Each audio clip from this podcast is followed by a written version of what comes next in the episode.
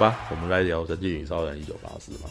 啊，只有我们两个吗？好寂寞。嗯，那可能问一下他们有没有要上来啊？你可以先讲你的那个啊。对，我没有，因为已经十一点二十五，你还不讲，我我就在想说你到底什么时候要说，你知道吗？就是啊，对，好吧。哎哎哎，来，我来看一下奇摩电影。哎，各位，谢谢。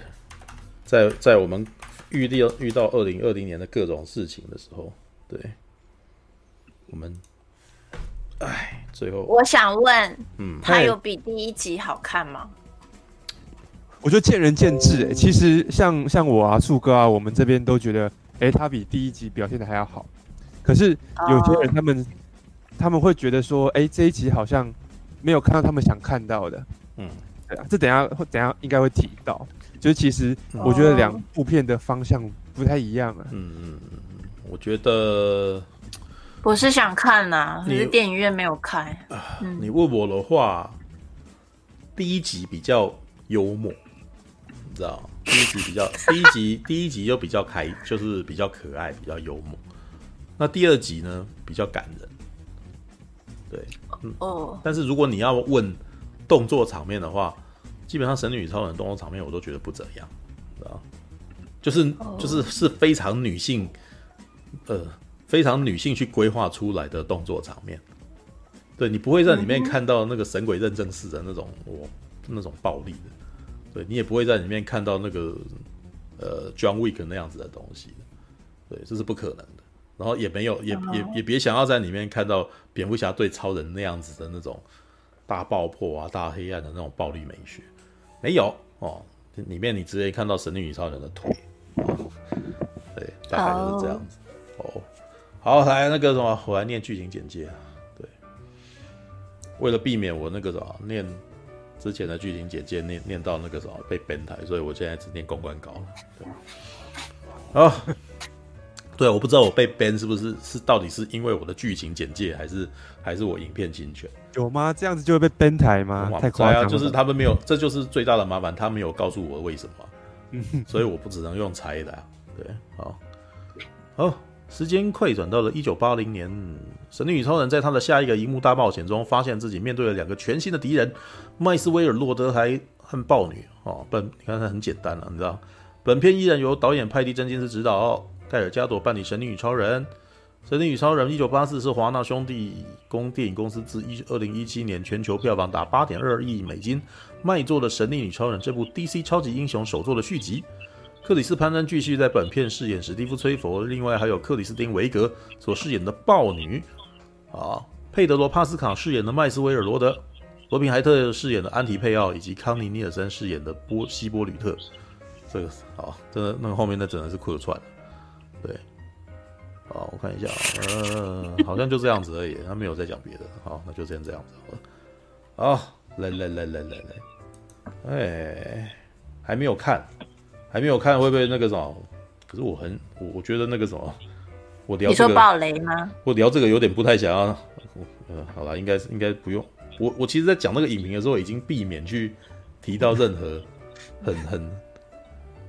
我其实不怕暴雷，对我现在，在因为我觉得你不怕观众怕，对啊，因为因为因为我每次看都是跟你们不一样的感觉，嗯，对，没有你不看剧情的，我觉得你其实可能剧情都不是重点，你都在看，这很有趣哦，你看，对，我觉得那个什么能这样看电影不太容易啊，对。对啊，你今天还在跟我吵说电影哦，电影不用有剧情，然后上礼拜在那边说哇，人家正文化的英文没有剧情就不叫漫画，这样怎么回事？我就双重标准那种。对啊，没有啦，我我我都会看啦，我没有说一定是怎么样。这样，哦，好吧，嗯，没有，我我现在先那个什么，要帮那个什么，上个礼拜。发生了一点那个什么，就是因为你知道后来那个有些人好像很激动，你知道吗？嗯。然后我后来在听存档的时候，我就大概就知道说为什么。激动了什么？就你有一次不是在讲说他是插画家，不是漫画家这件事情吗？哦。啊。对我，我觉得我后来听存档以后，我发现为什么为什么大家会激动啊？因为你在插画前面讲了指示，你知道？啊，OK OK。对，就是。没有没有，他他他都是他都是，就是你你讲指示，然后就就等于带贬义。但是你不，大家可能必须要原谅他，因为那个，我觉得他是因为主要这还是跟那个台湾中文语法不太常用的结果，你知道吗？对，真的觉得是这样，因为那个修辞学有的时候会会是一个会是个问题。哦，对，好，我会我以后会说不只是，不只是。熊猫说双标果。双标国，好，好了，好了，不要这样子。他地图地图炮是什么意思啊？地图炮哦，这一句话是来自于一个游戏的，对，机器人大战这个游戏。听不懂。对，没有啊，就是通常在一些战略游戏里面，你就是有都是移动那个棋子嘛。哦，你可以想象成你在下棋啊，对，但是下棋以后那个啥，每一个。每一个通常每每一只棋子只能够攻击一只而已，就可能只能攻击一个，它前面的或者它旁边的有没有？哎、欸，我我我我我后来我后来跟我朋友聊一下，嗯，聊一下那个那个那谁？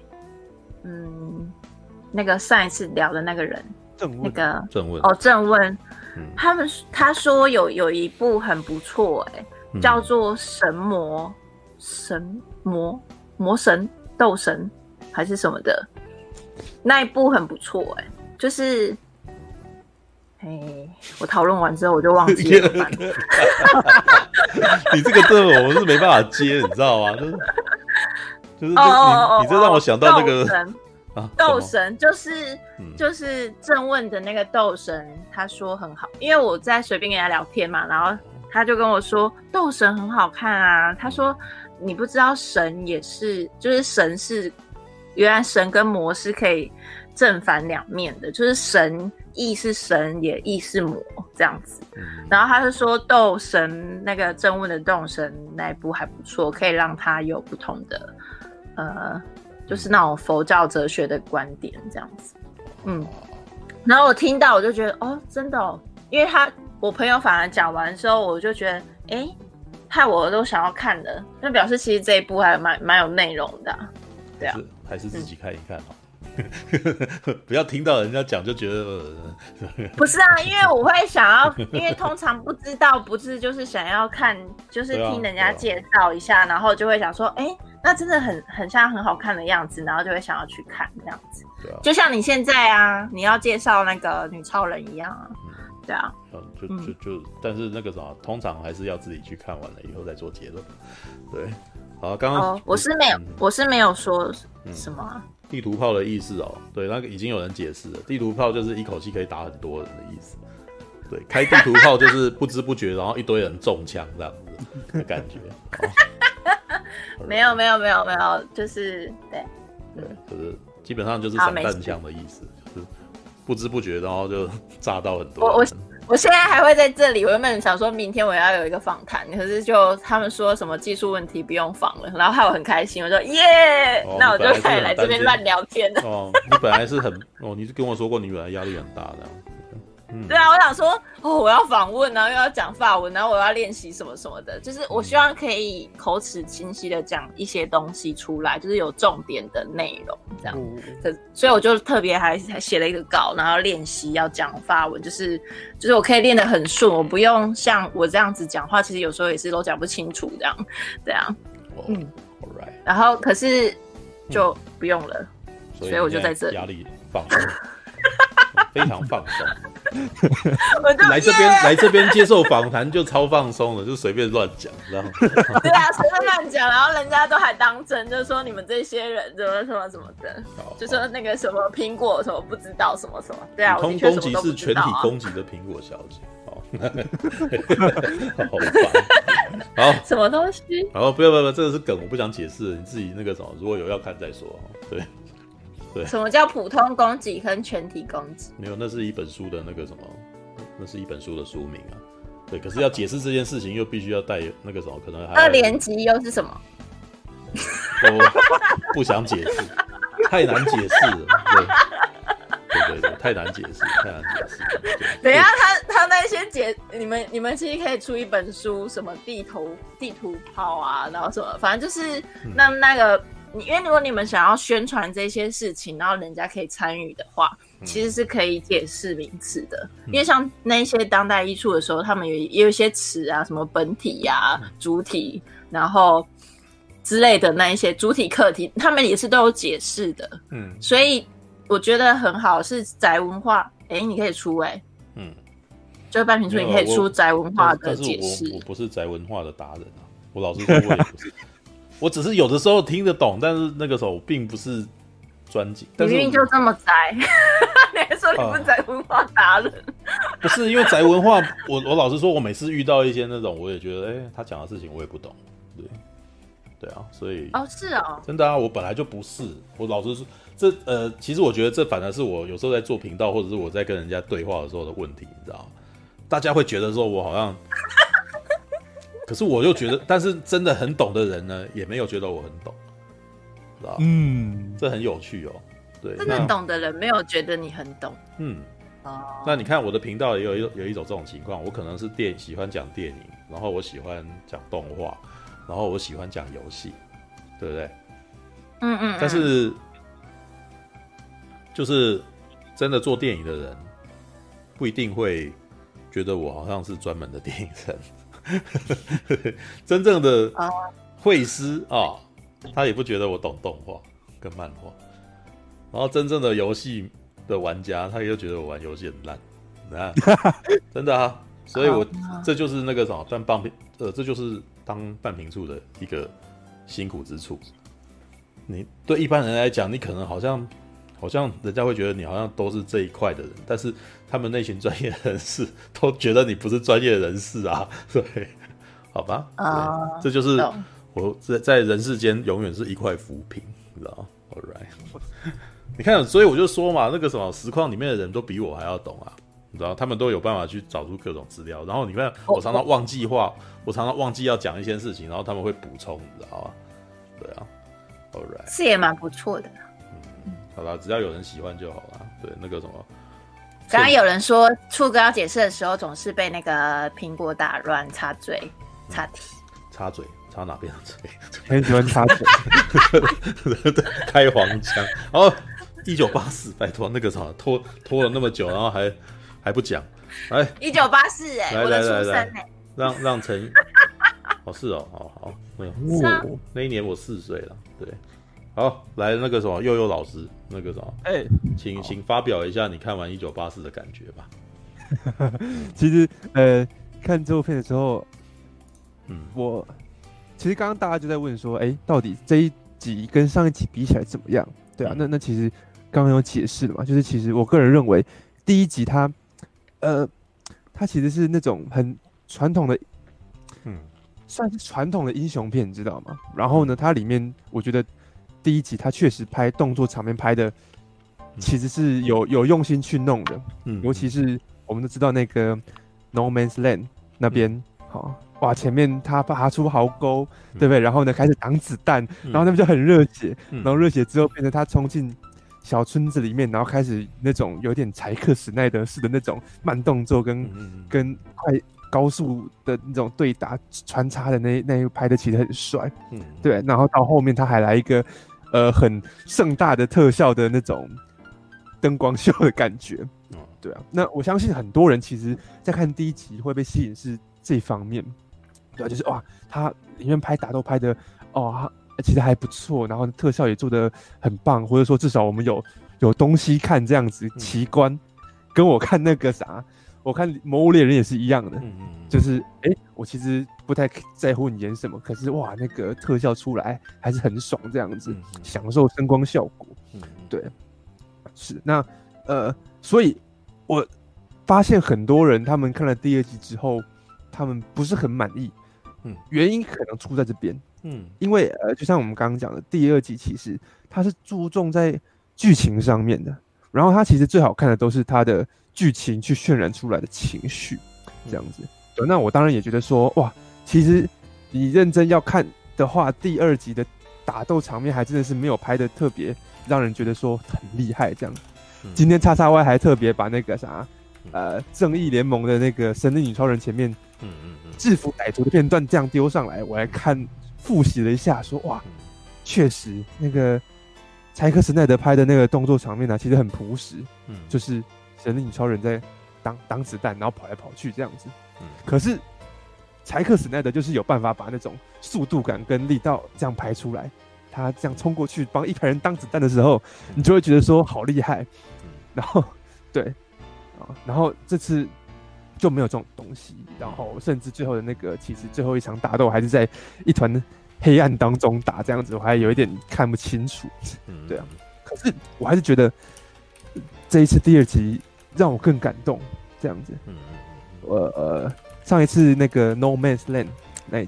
那一边我是差点哭出来，这是神力超人哦哦嗯哦对啊，就是呃这还蛮有趣的。那边其实也不是什么特别的呃让你伤感的片段，可是那边就是那个太振奋了，你知道吗？他冲出去挡子弹，然后呢所有人就哇一起冲啊这样子，嗯那个很让我感动。嗯，对啊，但是就是哎、欸、有有有做到那种很很豪气干云的状况。嗯，但这一次呢就是哎。欸我甚至在电影院里面哭了四次，这样子，大概是我 看一部电影哭的频率最高的记录吧。对，一部电影让我哭了四次，嗯，是吧？那，嗯，对啊，所以，所以，因为你是不是因为你最近过得不太好，所以有情绪带入作用？对，我觉得有可能，可是，但这就是这部片厉害之处。等一下我们会听到，就是说为什么，呃，例如说我一进去看，然后我突然觉得啊。我在里面可以获得情绪抒发，嗯，这样子，那是他的情情感渲染的那种功力，或者说他情剧情走到这边，他这样堆叠起来的时候，你突然觉得很被感动，嗯嗯，对啊，像呃，最近有放出那个前面三分钟片段嘛，嗯，哎，他其实演到哪里我没有去看，但是反正前面爆了也没关系，就是 前面一开始就是拍那个岛啊，然后。配上汉斯季默的音乐，你觉得说哇，这个岛好漂亮。他这样环景这样拍，然后开始看到有人在比赛，然后接下来就是拍小时候的那个神力女超人嘛，小时候的戴安娜，她比赛。然后呢，原本前面都领先那些大人哦，觉得说哇，这小女孩太厉害了。嗯。结果到后来就是发生了意外，他就落后了。嗯。然后落后想说怎么办呢？我要赶快就是重新迎头赶上啊。嗯。啊，他就超捷径。哦，原本，因为我们原本还不觉得说超捷径怎样嘛，嗯，可是就他超捷径，然后就哎、欸，真的就成功被他超到那些竞争者前面，然后他就眼看他快要得到冠军的时候，嗯、突然在终点线前面被人家拦下来，哦，对，然后那是他的老师吧，我记得，嗯，就是那个罗宾莱特啊，哎、欸，他老师就用很呃很强悍，可是又很温柔的方式跟他讲说，嗯，你这样不行，你这样是超捷径啊。哦然后其实这次的胜负并不重要啊，因为任何的事情都并不是可以啊，他用的词什么一触可及的啊，你并不是伟大的成就不是一蹴而至的，对，我记得讲这样子吧，对，就是说你一步登天是是不对的这样子。然后其实在这场比赛里面，更重要的是你面对你自，你面对你自己的的呃，就是缺憾，然后你。透过这次的失败，你更了解自己，嗯，然后是在为，然后你是给你自己有所成长，嗯、这才是这场比赛真正的意义。嗯、然后，然后听看到这边我就哭了，这样子，电影开始没五分钟我就流泪了。怎么了吗？这这件事情跟你跟你那个没有关系啊？你怎么了？有一种他他很温柔的告诉你说，嗯，没关系，你现在失去的，好，其实、嗯、呃，你并不用太看重他这样子。然后，然后其实你你是透过这件事在成长。所以呢，你并不用为这次的失败跟挫折太感到难过，这样子。他虽然在呃教训戴安娜，可是同时他也在鼓励他，嗯，说你这次的失败是为你以后的成功铺垫。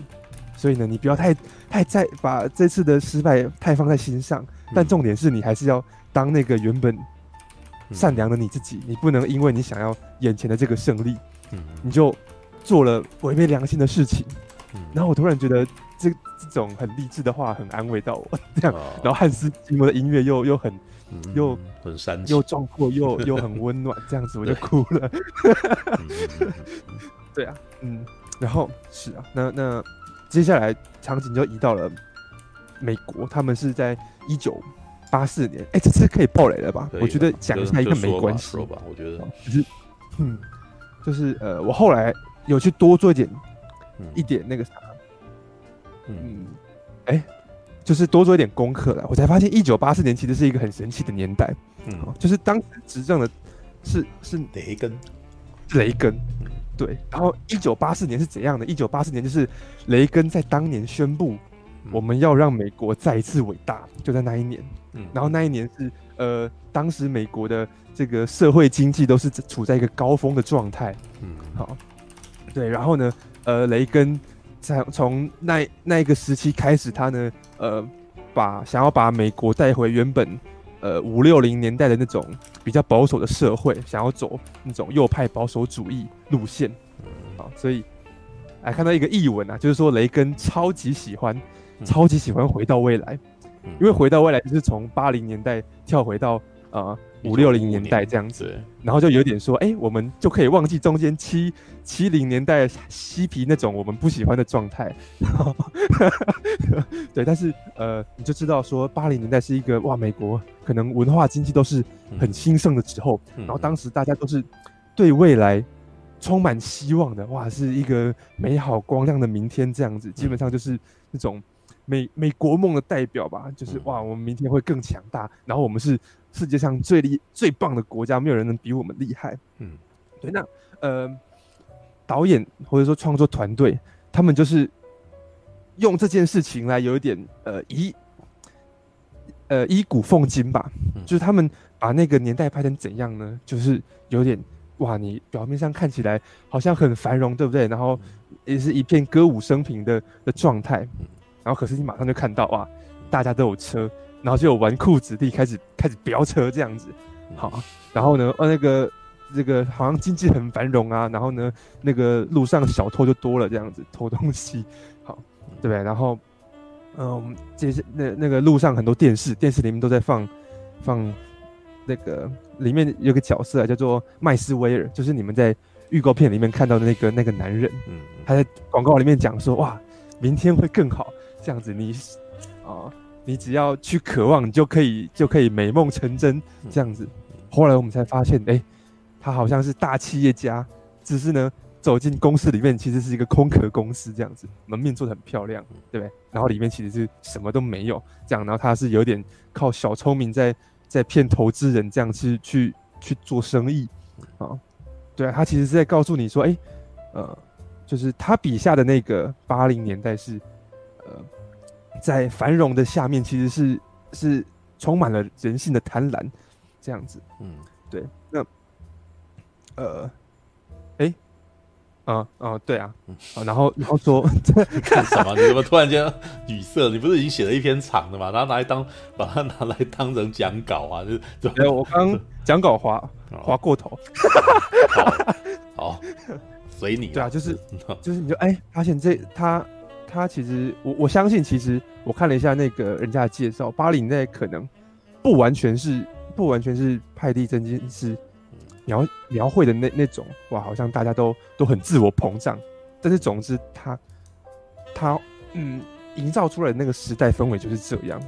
然后然后你看哦，因为这是一个大家都很自信、很骄傲的年代，所以呢，哎，例如说像像芭芭拉那种，好，就是里面的原本的豹女。这样子，她呢是比较，呃，外貌好像不是大家喜欢的那种女孩，结果所有人都不理她。这样子，公司里面的帅哥啊，看到她东西掉了都没有人要帮她，好，你就知道这是一个很很看重外在的一个年代。这样子，哦，好，是啊，那这这也这个背景啊，也让这部片变成我觉得有一点，呃，怎么讲呢？有点溢出我们。传统想象中的超级英雄的套路，嗯，我们传统想象中超级英雄是怎样的？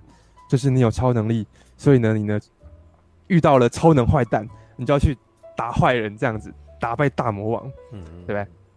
好，但是事实上，《神力女超人》一九八四里面并没有真正意义上大魔王这样子，嗯，好，在他呃，他就是告诉你说，在这个欲望横流的年代，嗯，对不对？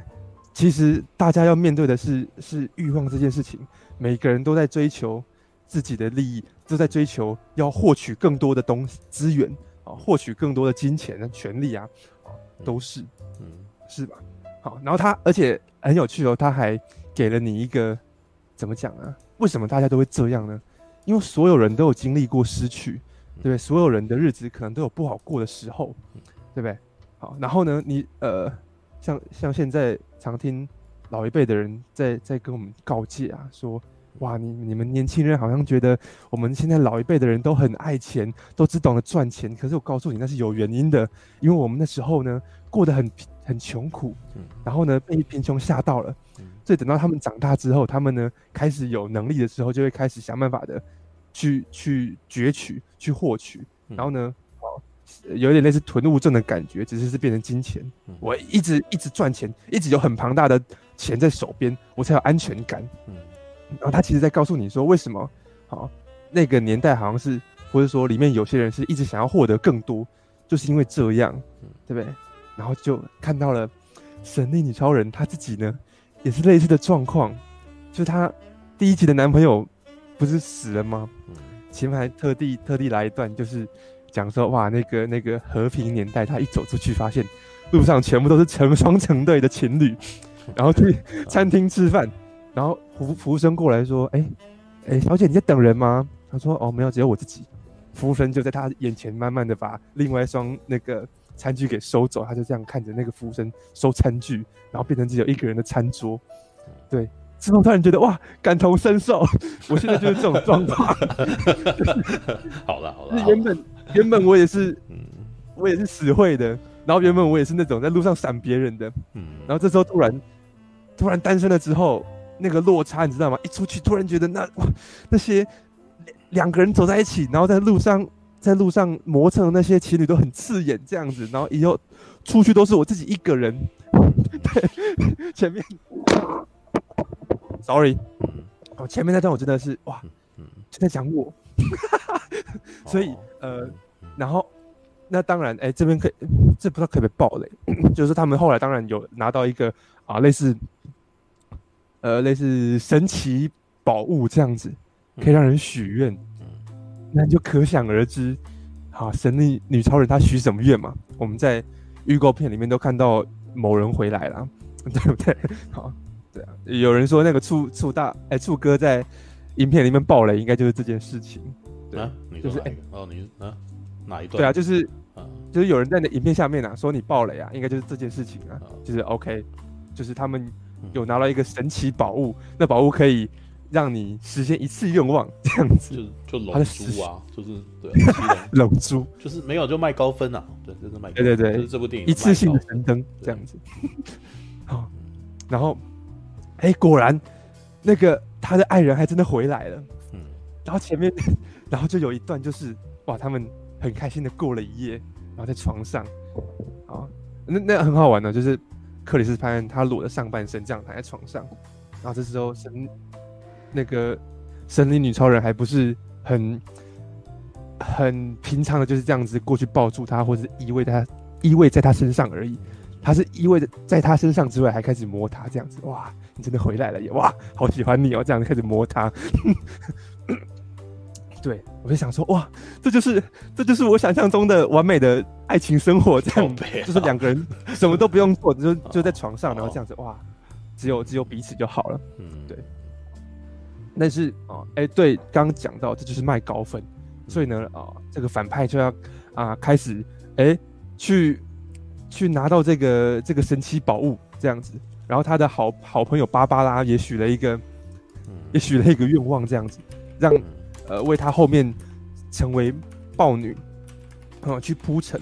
对，那那你看到，其实前面讲到说，呃，为什么一开始要放神力女超人她小时候比赛输的这件事情？其实那那一句台词啊，啊，伟大的成就不是一触可及的。这句台词就是贯穿整部片。他讲说，后来那个好，那个坏，呃，不是坏人，啊，麦斯威尔。好他呢拿到那个之后呢，他许愿，许什么愿呢？好，这是我们以前最喜欢讲的笑话，就是你拿到神灯之后，你要许什么愿？好，好，最后一个愿望一定要许，我要有无限多个愿望。他就是这样做了，好，就是我要有无限多个愿望。周星驰的那个什么的笑梗啊，我要更多愿望。我我看到我突然笑出来，哇！你还真的给我来这一招？没有啊，但是那就是麦斯威尔罗德他这个商人，他一定会去想的，这也是一般人都会去想的事情。我倒觉得这个是很正常，你知道吗？对，这个剧本他会这样编，就是。他不，他不会当大家是笨蛋啊！我们以前那个时候的剧本都都是这样写的，就是每个人都只有三个愿望，然后大家都老老实实许这三个愿望，有没有？对啊，但是现代人不会这样想，现代人绝对都是很市侩，就是他们已经听过这个愿这种故事听的太多次了，他们一定会想要钻漏洞啊！但这部电影就是在讲钻漏洞这件事情，但是电影的一开始那个比赛就是在讲钻漏洞这件事情啊，是是是，对啊，好来继续吧。然后所以呃，接下来他其实在告诉你说，哎。我们刚刚不是讲了嘛？每个人都想要获得更多啊，每个人都不想要再体会到失去的感觉，嗯，对啊。可是问题是，哎，如果每个人都可以有点不劳而获，或者说每个人都在钻漏洞，好，那这世界会变成变成怎样呢？就是后来发现说，哇，果然那个可以许无限多个愿望，然后呢还给你大放送这样子，大家都来对你许愿，嗯嗯，哇，这这世界就出问题了，嗯嗯嗯嗯，对啊。而且，然后，然后这边最有趣的来了，就是呢，哎，可是，可是神力女超人她不是自己也许的愿望吗？她不是自己也也也怎么样，也也把自己的男朋友找回来了吗？她也是既得利益者，对啊，嗯，其实这整部片我觉得最感人的地方就是在这边，就是说，哎，当今天，哦，他他们后来发现说，啊，哎，也是也是那种很老梗的东西，就是你如果许了许了愿望。然后愿望实现了，结果你发现你要付出的代价很可怕，嗯，这样子。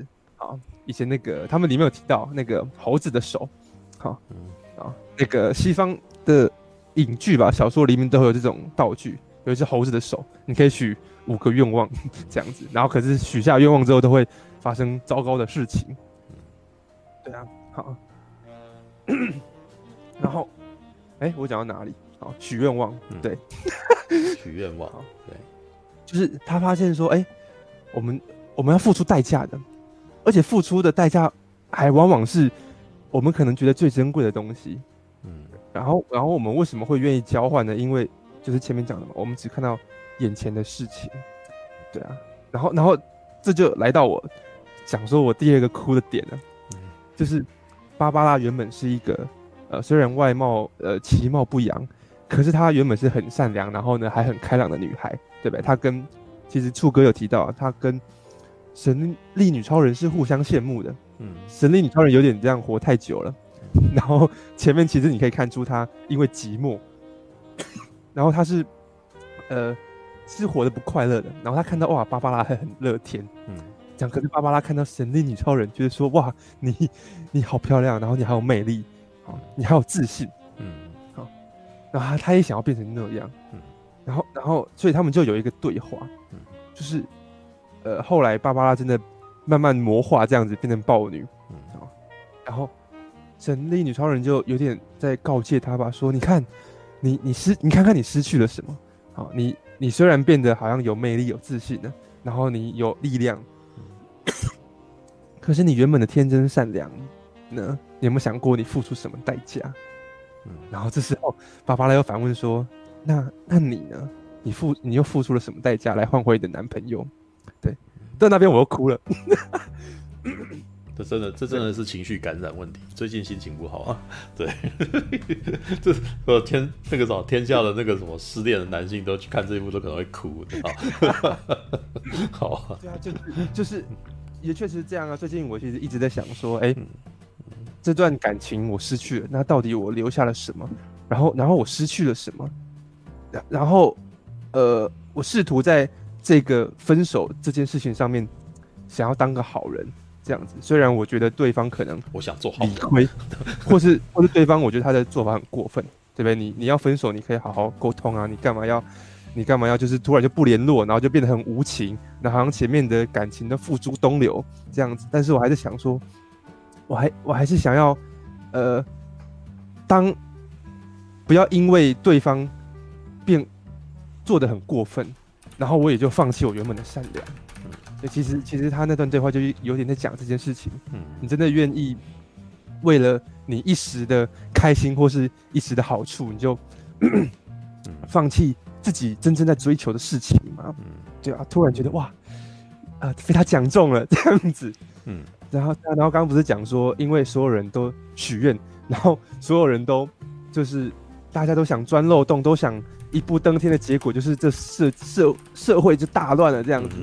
他那边有一段对话，就是一个老人，他发现自己公寓前面的草皮突然出现了一群牛。就说 啊，我原本只是许愿想要有一个农场，但是不是在这边呐、啊？好，然后因为很多人都都许愿想要想要那个保时捷，旁边就有人就说哇，现在好乱啊，路上都是保时捷在乱冲乱撞这样子。哦欸、你知道台最近台北我呃大概十多年前我也觉得台北最近路上的保时捷变很多，有这种感觉的。哦，哎、欸，前面才说啊，前面人家还吐槽我说，嗯，怎么每个人都想要保时捷啊？后面说哇。路上都是保时捷在乱开车这样子，好，嗯，对，然后就是神力女超人突然也也也也意识到说，我好像也付出了代价，这样子，他许了愿望之后，突然自己的神力变弱了，这样子，就前面还看到他那个跟呃跟坏蛋这样子打斗，然后还被还被子弹打伤，这样还流血，好，然后然后突然他打不过打不过人家了，然后。重点是他一走出去，发现哇，外面几乎成了无政府状态这样子。好，然后呢，路上有很多很无助的人，都不知道该怎么办。然后他才发现说，原来我为就是为了获得自己的幸福，然后然后我失去的是我原本可以行善、可以行侠仗义的那种善良本性。嗯，哇，然后到这时候他，他他才突然发现说，对，我不能只想着自己。然后他才有一点类似说，那我那我放弃我我我现在的好处这样子，我要变回原本原本那个神力女超人。对，那呃呃，其实各位可能会有点想说，哇，这样是不是会有点落入那种宗教式的那种禁欲的概念？这样子，就是每一个宗教都在跟你说你要知足啊，然后你你你不能要求太多啊，你要对现状感到满意啊，然后你不能贪婪啊，这样子。以前很多那种格言嘛，以前看了都觉得，都觉得很烦。以前会觉得说，我为什么一定要知足？啊啊，那可是这部片很有趣，为什么呢？因为他他把这件事情跟女性主义结合起来，突然一切变得很顺理成章了。好，这是最有趣的事情，就是说，哎，为什么你不能去追求更多的呃？去追求更多的满足欲望呢？你为什么不能像里面的人？我就是要获得更多钱，我就是要获得更多的权利，这样子为什么不行？好，而且他告诉你说，其实是因为当你在追求这些的时候，你就不会去管别人。然后当大家都不管别人的时候，这个社会就会变得很糟糕，所有人都是都是为己啊，才会陷入刚刚讲的那种无政府状态。好，然后呢，这时候呢，女性主义跳出来。女性主义的核心就是，好，要要关怀别人，要同理别人，好，他们诉诸的是感性嘛，我们要的是更人性化的社会，所以你看这种这部电影，它更明显的在告诉你说，神力女超人她今天作为一个英雄，她的她并不是只是有可以飞檐走壁而已，他其实在做的甚至不是惩罚坏蛋，他在做的是救人。这里面有很多那种哇，他他那个坚持不杀人这样，所以呢，都只是把坏人打废之后，还要踢一个椅子过去把他接住这样子，然后还提醒他的伙伴说：“哎、欸，那个些小喽啰，你不能对他们开枪哦，他们不是自愿的。”这样子其实也在告诉你说，神力女超人她的存在就是一个母母性呃母性的救赎，对，他就是在包容，然后呢，在在理解，在同情，嗯，所以呢，他才会对于。呃，陷入无政府状态的世界，好，每个人都在为了追求自己的利益的世界里面，然后呢，有些人他们呢就是生活就就崩坏了，然后弱者呢就得不到大家的关注，他突然觉得这件事不行，我要做回以前的自己，好，所以他就毅然决然的牺牲了自己的好自己的好处跟自己的幸福，好，然后呢，我然后我要回去当救世主这样子，我要奉献我的一切。对，到那边我又哭了，这样子，哇，好伟大哦！你放弃了爱情，然后只是 为了可以、欸、这真的很可以做更，这完全是那个失恋状态，然后才会有这个反应。然后好吧，你也是为了当一个好人，然后放弃了爱情。对啊，可是、嗯、可是那个，我觉得那个很振奋人心。我我在猜，这是为什么很多人都在这部片里面都哭了这样子，因为那种他在讲那种纯粹的善良啊，纯粹的天真，那个那个太美好了。最近。呃，我相信不仅，我相信不只是我，就是很多人可能最近都过得挺郁闷的这样子。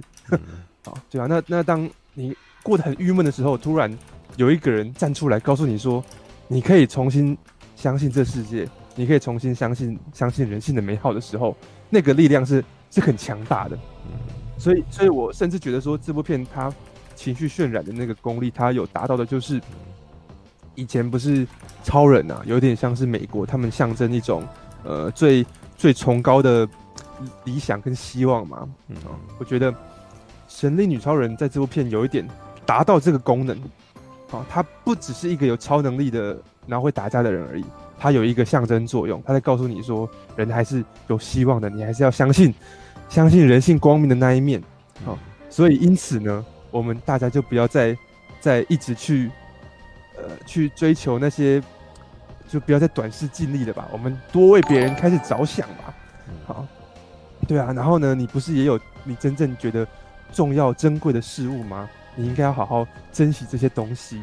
好，因为那些，对，它里面就讲说啊，那个反派他其实，呃，这么做并不是，呃，怎么有点怎么讲？他并不是因为邪恶，邪恶啊，好，才要去做这件事情。啊，然后。然后还还铺了一个父爱的线，就他其实是很爱自己的孩子的，可是他一直以为，因为他小时候过得很苦，他一直以为如果如果我可以变得更成功的话，啊，可能我的我的儿子会更爱我这样子，啊，好像成功就是第一要务了。嗯前面还有那种就是那个他说，哎，你你许愿吧这样子，儿子许愿说，我想要你多跟我在一起，然后被他爸打断，你不能许这个愿。好，这种愿望是是是是不重要的愿望，这样子你应该要你应该要像我一样胸怀大志。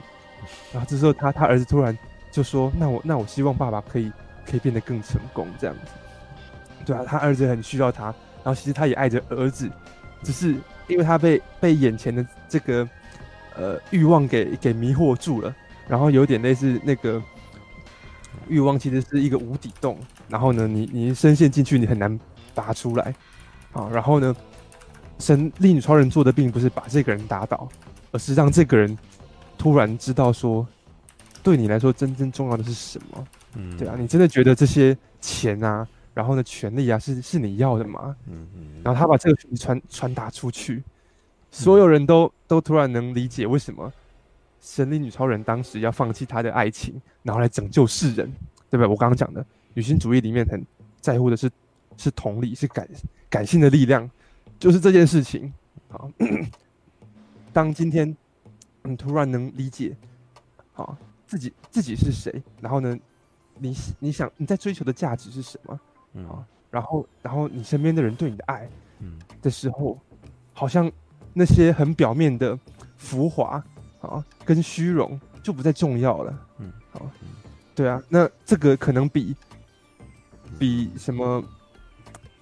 很厉害的，可以一飞冲天的超能力啊，还有可以可以解决很多坏人的那种啊格斗能力啊，都还要厉害。就是就是同理，我让每个人都都变回善良的人。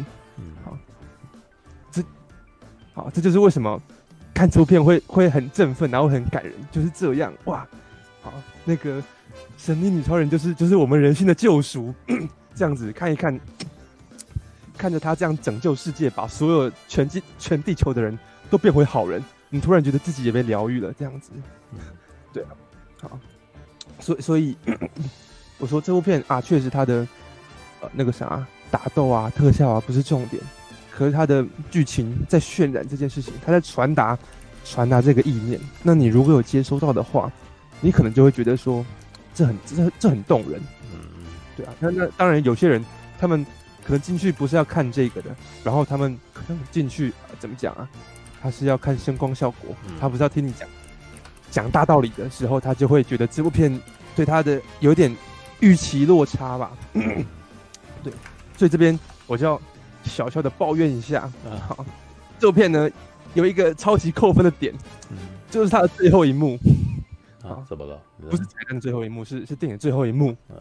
好，好，我这边可以直接讲了。那在演什么？就是他呢，已经整个整个呃危机都解除了，然后这时候呢，戴安娜呢就走在热闹的市集里面，然后在下雪，圣诞节要到了的感觉。好，然后这时候旁边哇遇到了一个男生，然后呢男生也称赞他，然后他突然觉得说，他们就聊天说哇，你看这放眼望去。一切都很美好啊，这样子哦，所以好，然后呢，好，其实呢，我们身边就有很多美好的事物了，这样子，然后就镜镜头就拍了一个小女孩拿着星星的气球，然后那星星的气球就这样往上飘，然后又重复了一次，好，我们身边有好多美好的事物呢，好，突然让我觉得，哇，太说教了，这样子，你前面其实已经要传达的事情很清楚了，你不用最后再来一个说教，这样突然让整部片的档次都。都荡了下来。嗯，哎，我我我慢慢越来越觉得说教这件事情非常非常的怎么讲？非常非常的不明智。以一部电影来讲，好像之前柱哥有提到的《平城离合战》。嗯，好，嗯，这《平城离合战》呢，啊，这部电影非常的好，好，其实还蛮好看的啦。啊，但是他唯一的败笔也是最后一幕。好，最后一幕有一个 画面。就是那个梨原本说哇，他有点要回归自然了，你知道他要传达的讯息吗？他回归自然了，嗯，然后在大自然里面，大家一起和乐融融的状态，才是这个梨或者甚至是整个生全部的生物生命最自在、最快乐的的状态，嗯，啊，然后就在拍说这个梨要要要跑回他的同伴，要投奔大自然的时候呢，突然那只梨停了下来。然后看着镜头，对着镜头讲说：“所以小朋友们，你们要爱护自然哦。”我突然觉得说：“No！” 整个那个呃艺术的美、朦胧的美感这样子，然后呢有一点呃应该要有的余韵，然后呢让人思考的东西，全部都被你的说教给给打破了这样子啊，你懂吗？呃，不知道各位可不可以理解？就是艺术其实它。最核心的点就是它的它的模糊性，然后呢，让你有一点思考的空间，让你去去体会它要传达给你的感受，跟它传达给你的的概念。所以呢，你只要一讲出来，就完全失去了那个美感跟韵味。好，对，神力女超人在最后一幕突然让我觉得，哇，太说教了，请不要这样子好吗？好，原本前面还看得挺开心的，最后一幕突然让我觉得，哦，败笔，对，猥然后。然后，然后再来，当然里面有呃，好，有几个，我觉得是可能是剧本上他他没有太呃没注意到的地方吧，就是他其实有一些漫画梗，他是没有解释的，像那个战机那一幕，啊，就是呃，如果各位有看过《神力女超人》的漫画或是他的卡通的话，可能会知道《神力女超人》她其实是在。漫画里面有一个道具，就是隐形战斗机，嗯，这样子。然后这部片也是一样，突然没来由的就突然说，我可以让战机变隐形哦。这原本其实算是一个呃漫画梗，嗯，或者说老老粉丝才知道的东西。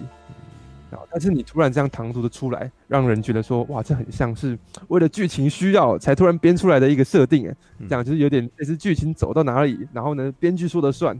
好，这时候你突然呢？那边我可以接受了，因为那边有点想要让男朋友开心呐。好，对，对，是这种感。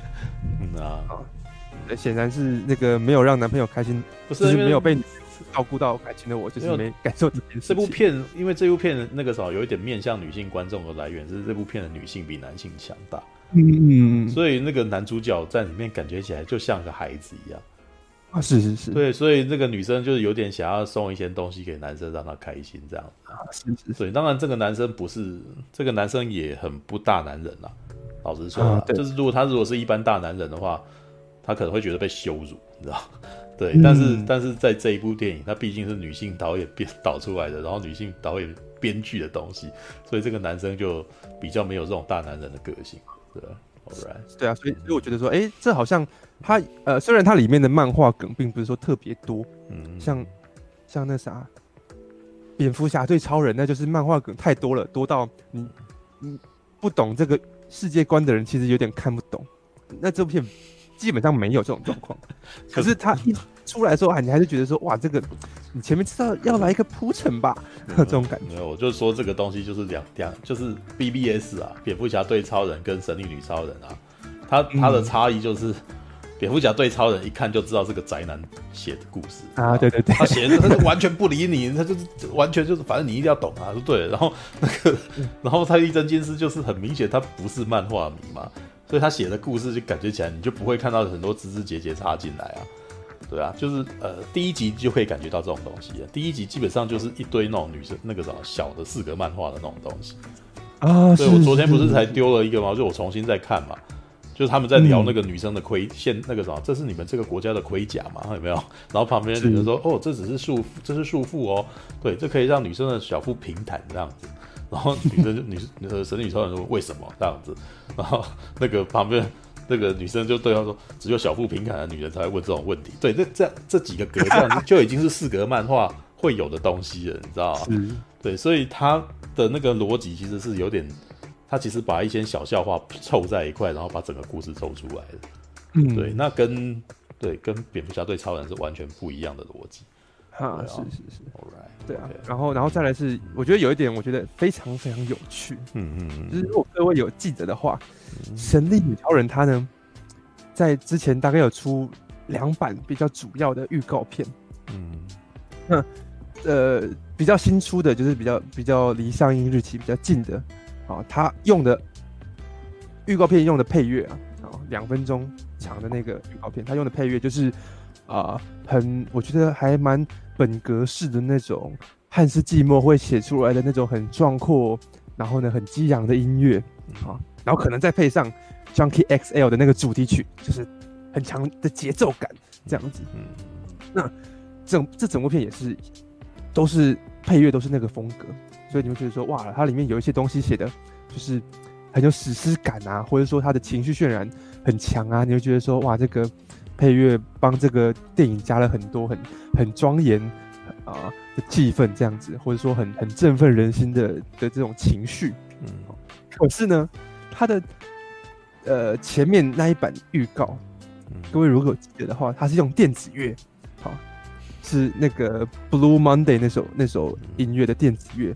嗯，好，然后呢，啊，应该是有人去给它重新混音，好，那一版的预告我超级无敌喜欢，啊，因为那个那个音乐啊的渲染力太强了，嗯、那个音乐的的状态可能有到呃创光速战记的原声带那种状况，虽然它是电子乐，可是呢气势超级强大，这样子，我是想说，而且正好又很很搭配那个年代背景，你知道吗？就是。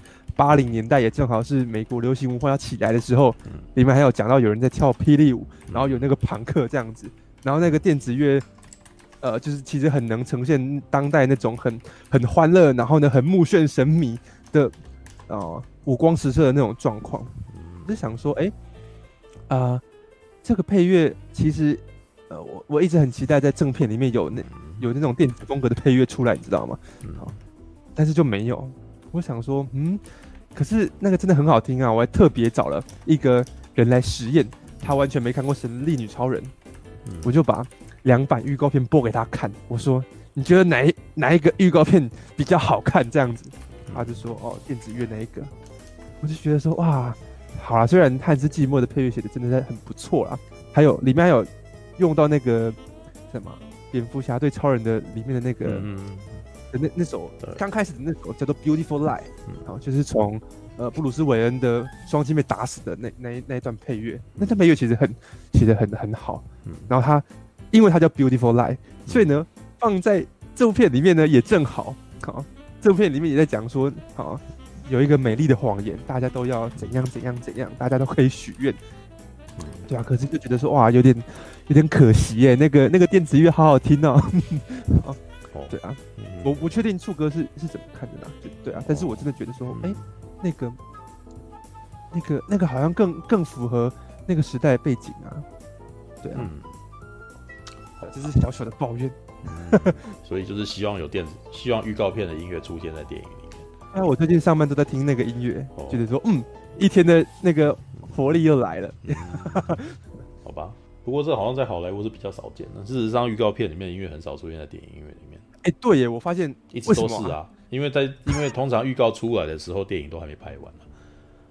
嘿，呃，通常啊。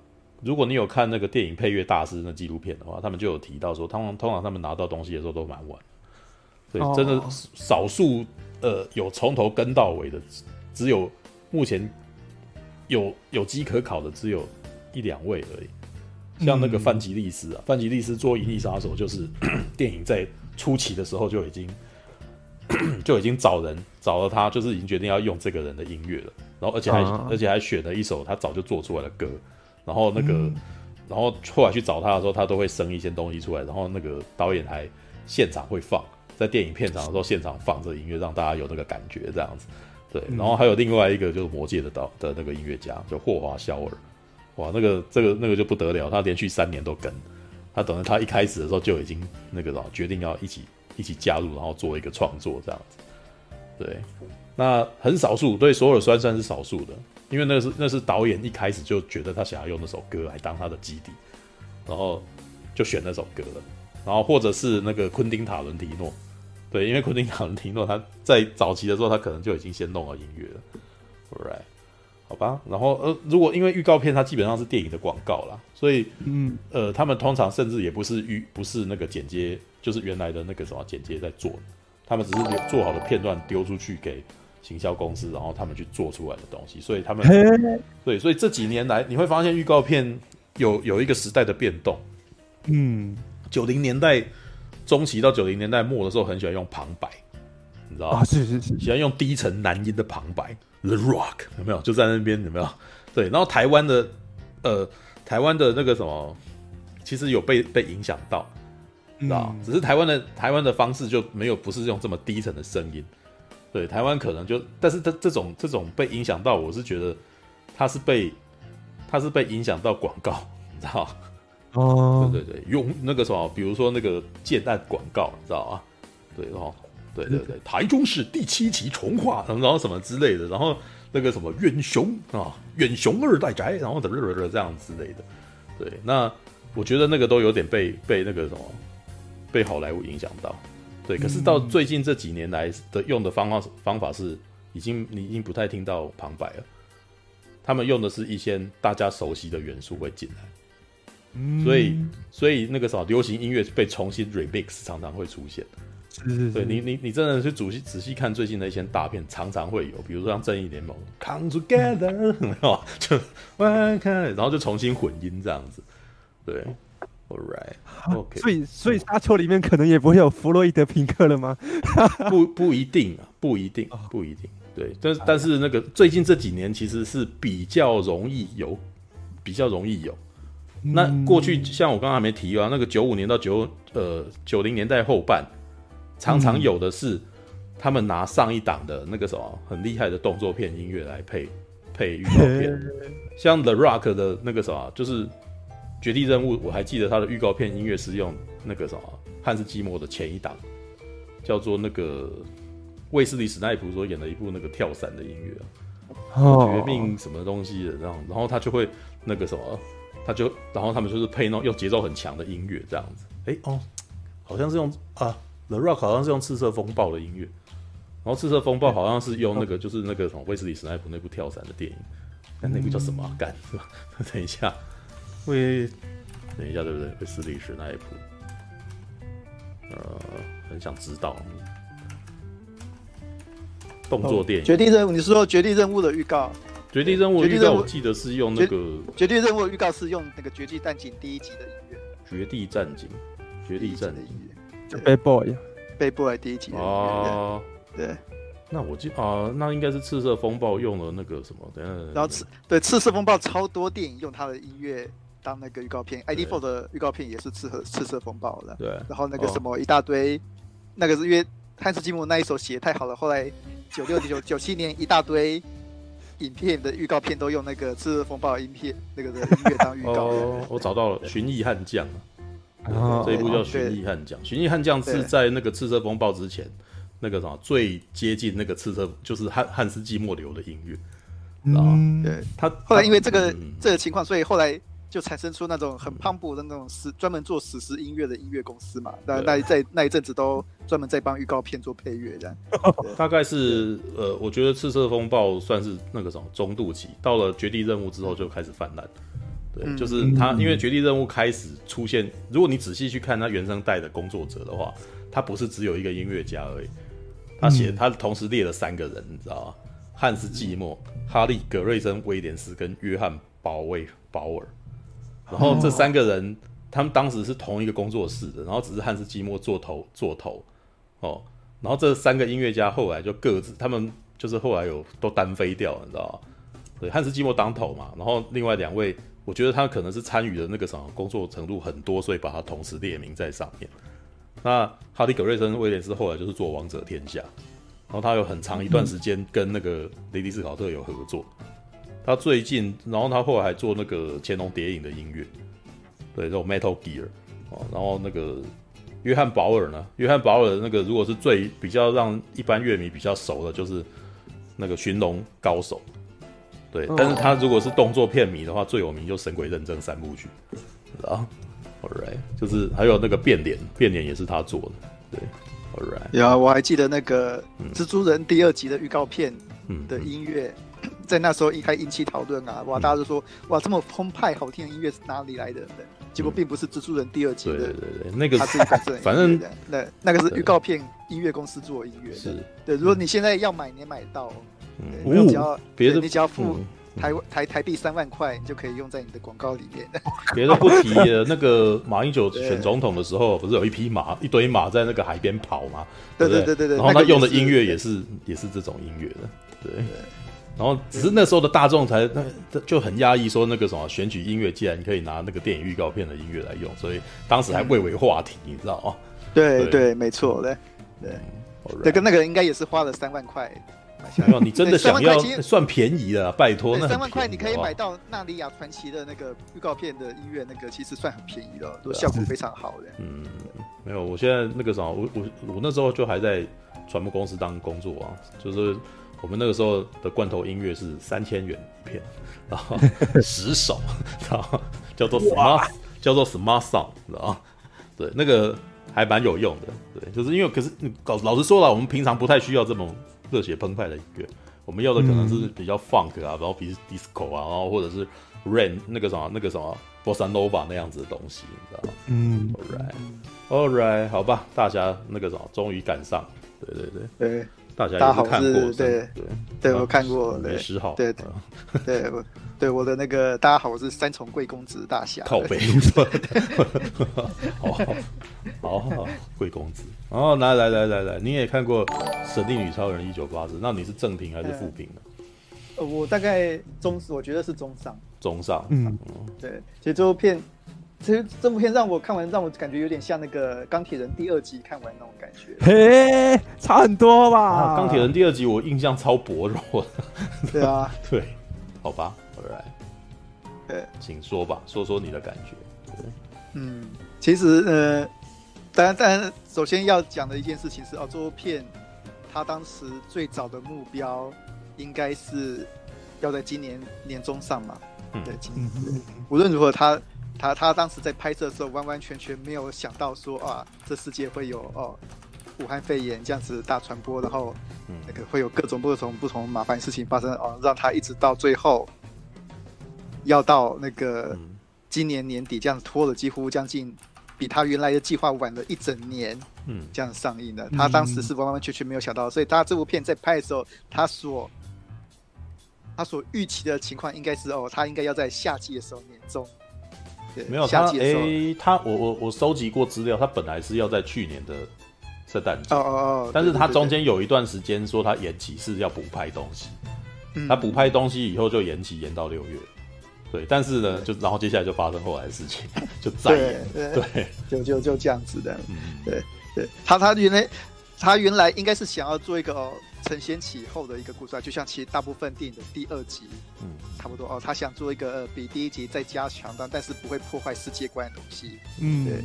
然后诶，再再把再想办法把这个故事啊继续延续下去，嗯嗯，对，啊，是一个比较安全牌的一个走法这样子的，嗯，对，是。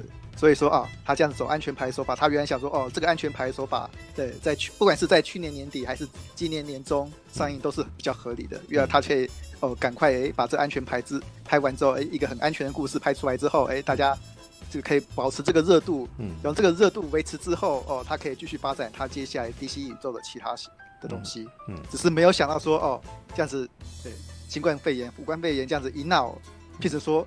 神女浩神突然变成一个要拯救今年所有片药房的一个东西出来的，嗯、对，今年可能只有今年有这个机会哦，看到一个神女超人，然后接下来电影世界整个电影产业的未来还在哪里还不知道，嗯，的一个哦非常非常压力的情况这样子，嗯，对，这就造成说啊，大家这样一进去，大家会变成说啊，带有非常非常高的期望去看这部片呢，嗯、对，然后没有注意到哦，这部片其实原来的原原来来就是神女超人第二集的。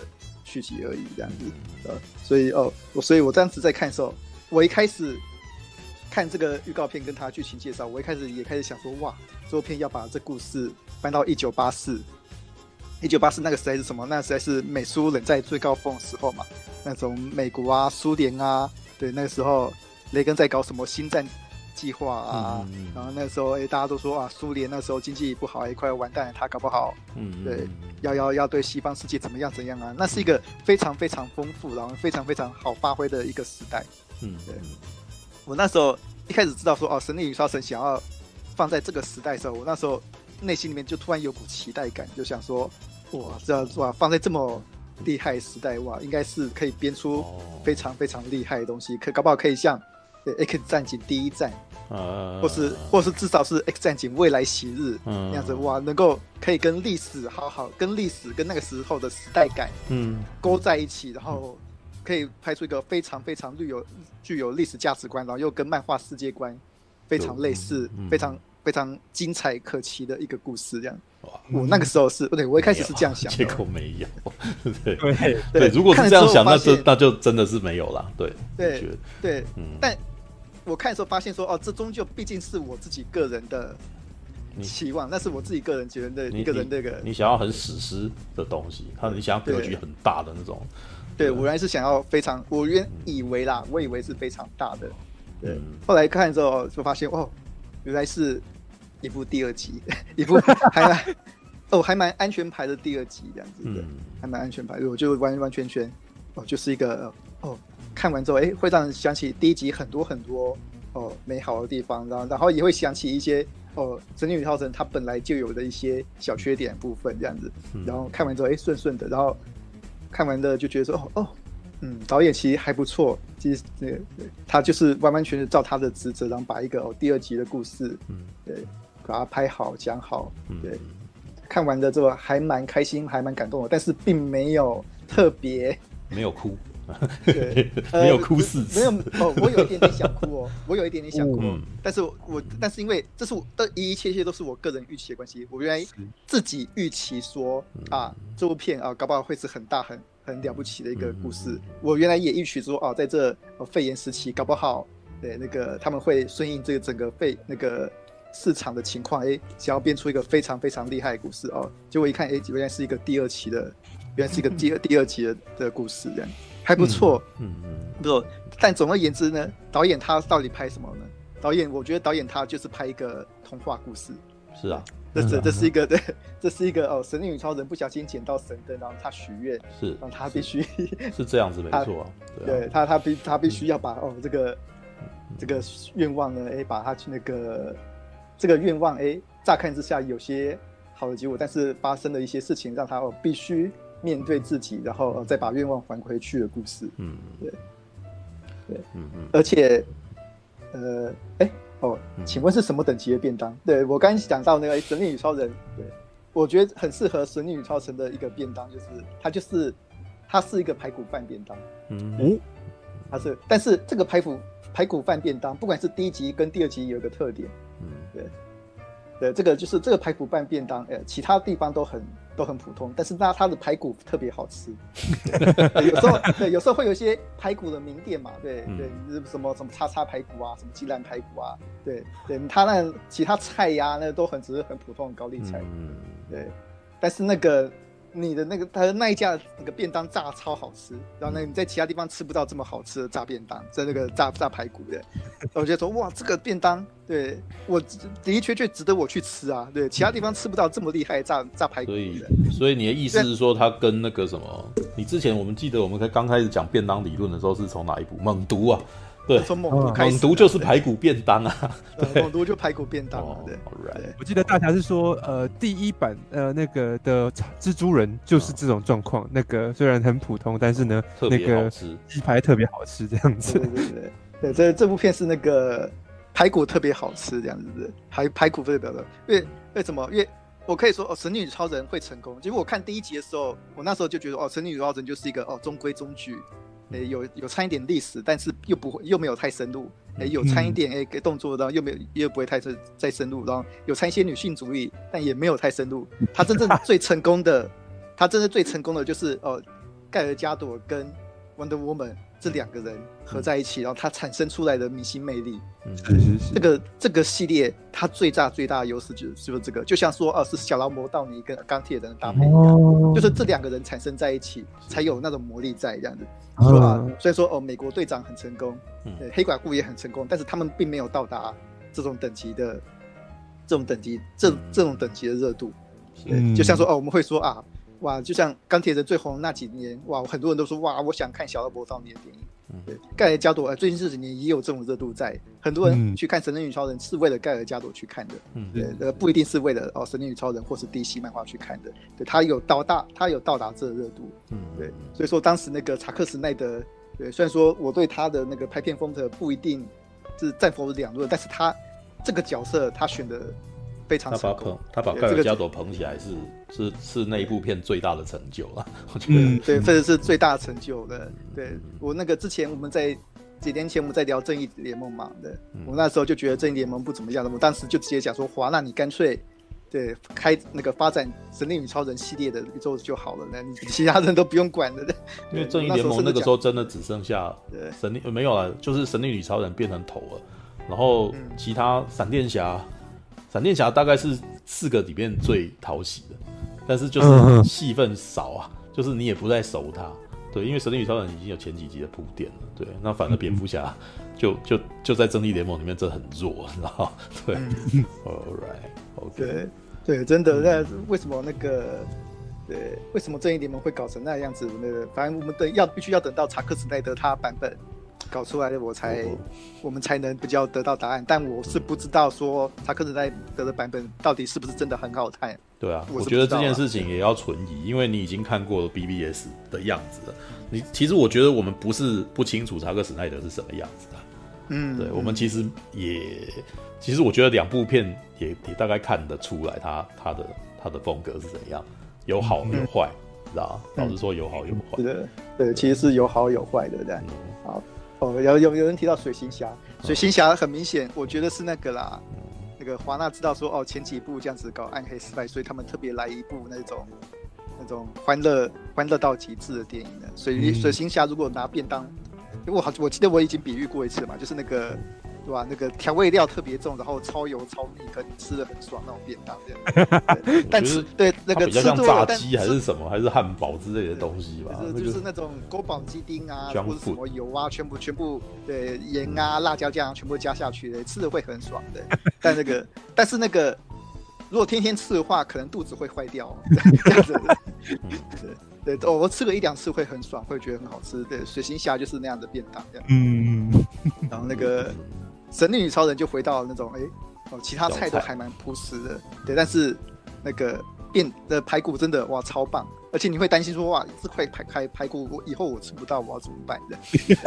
哦，这是黯然销魂饭概念，对不 对？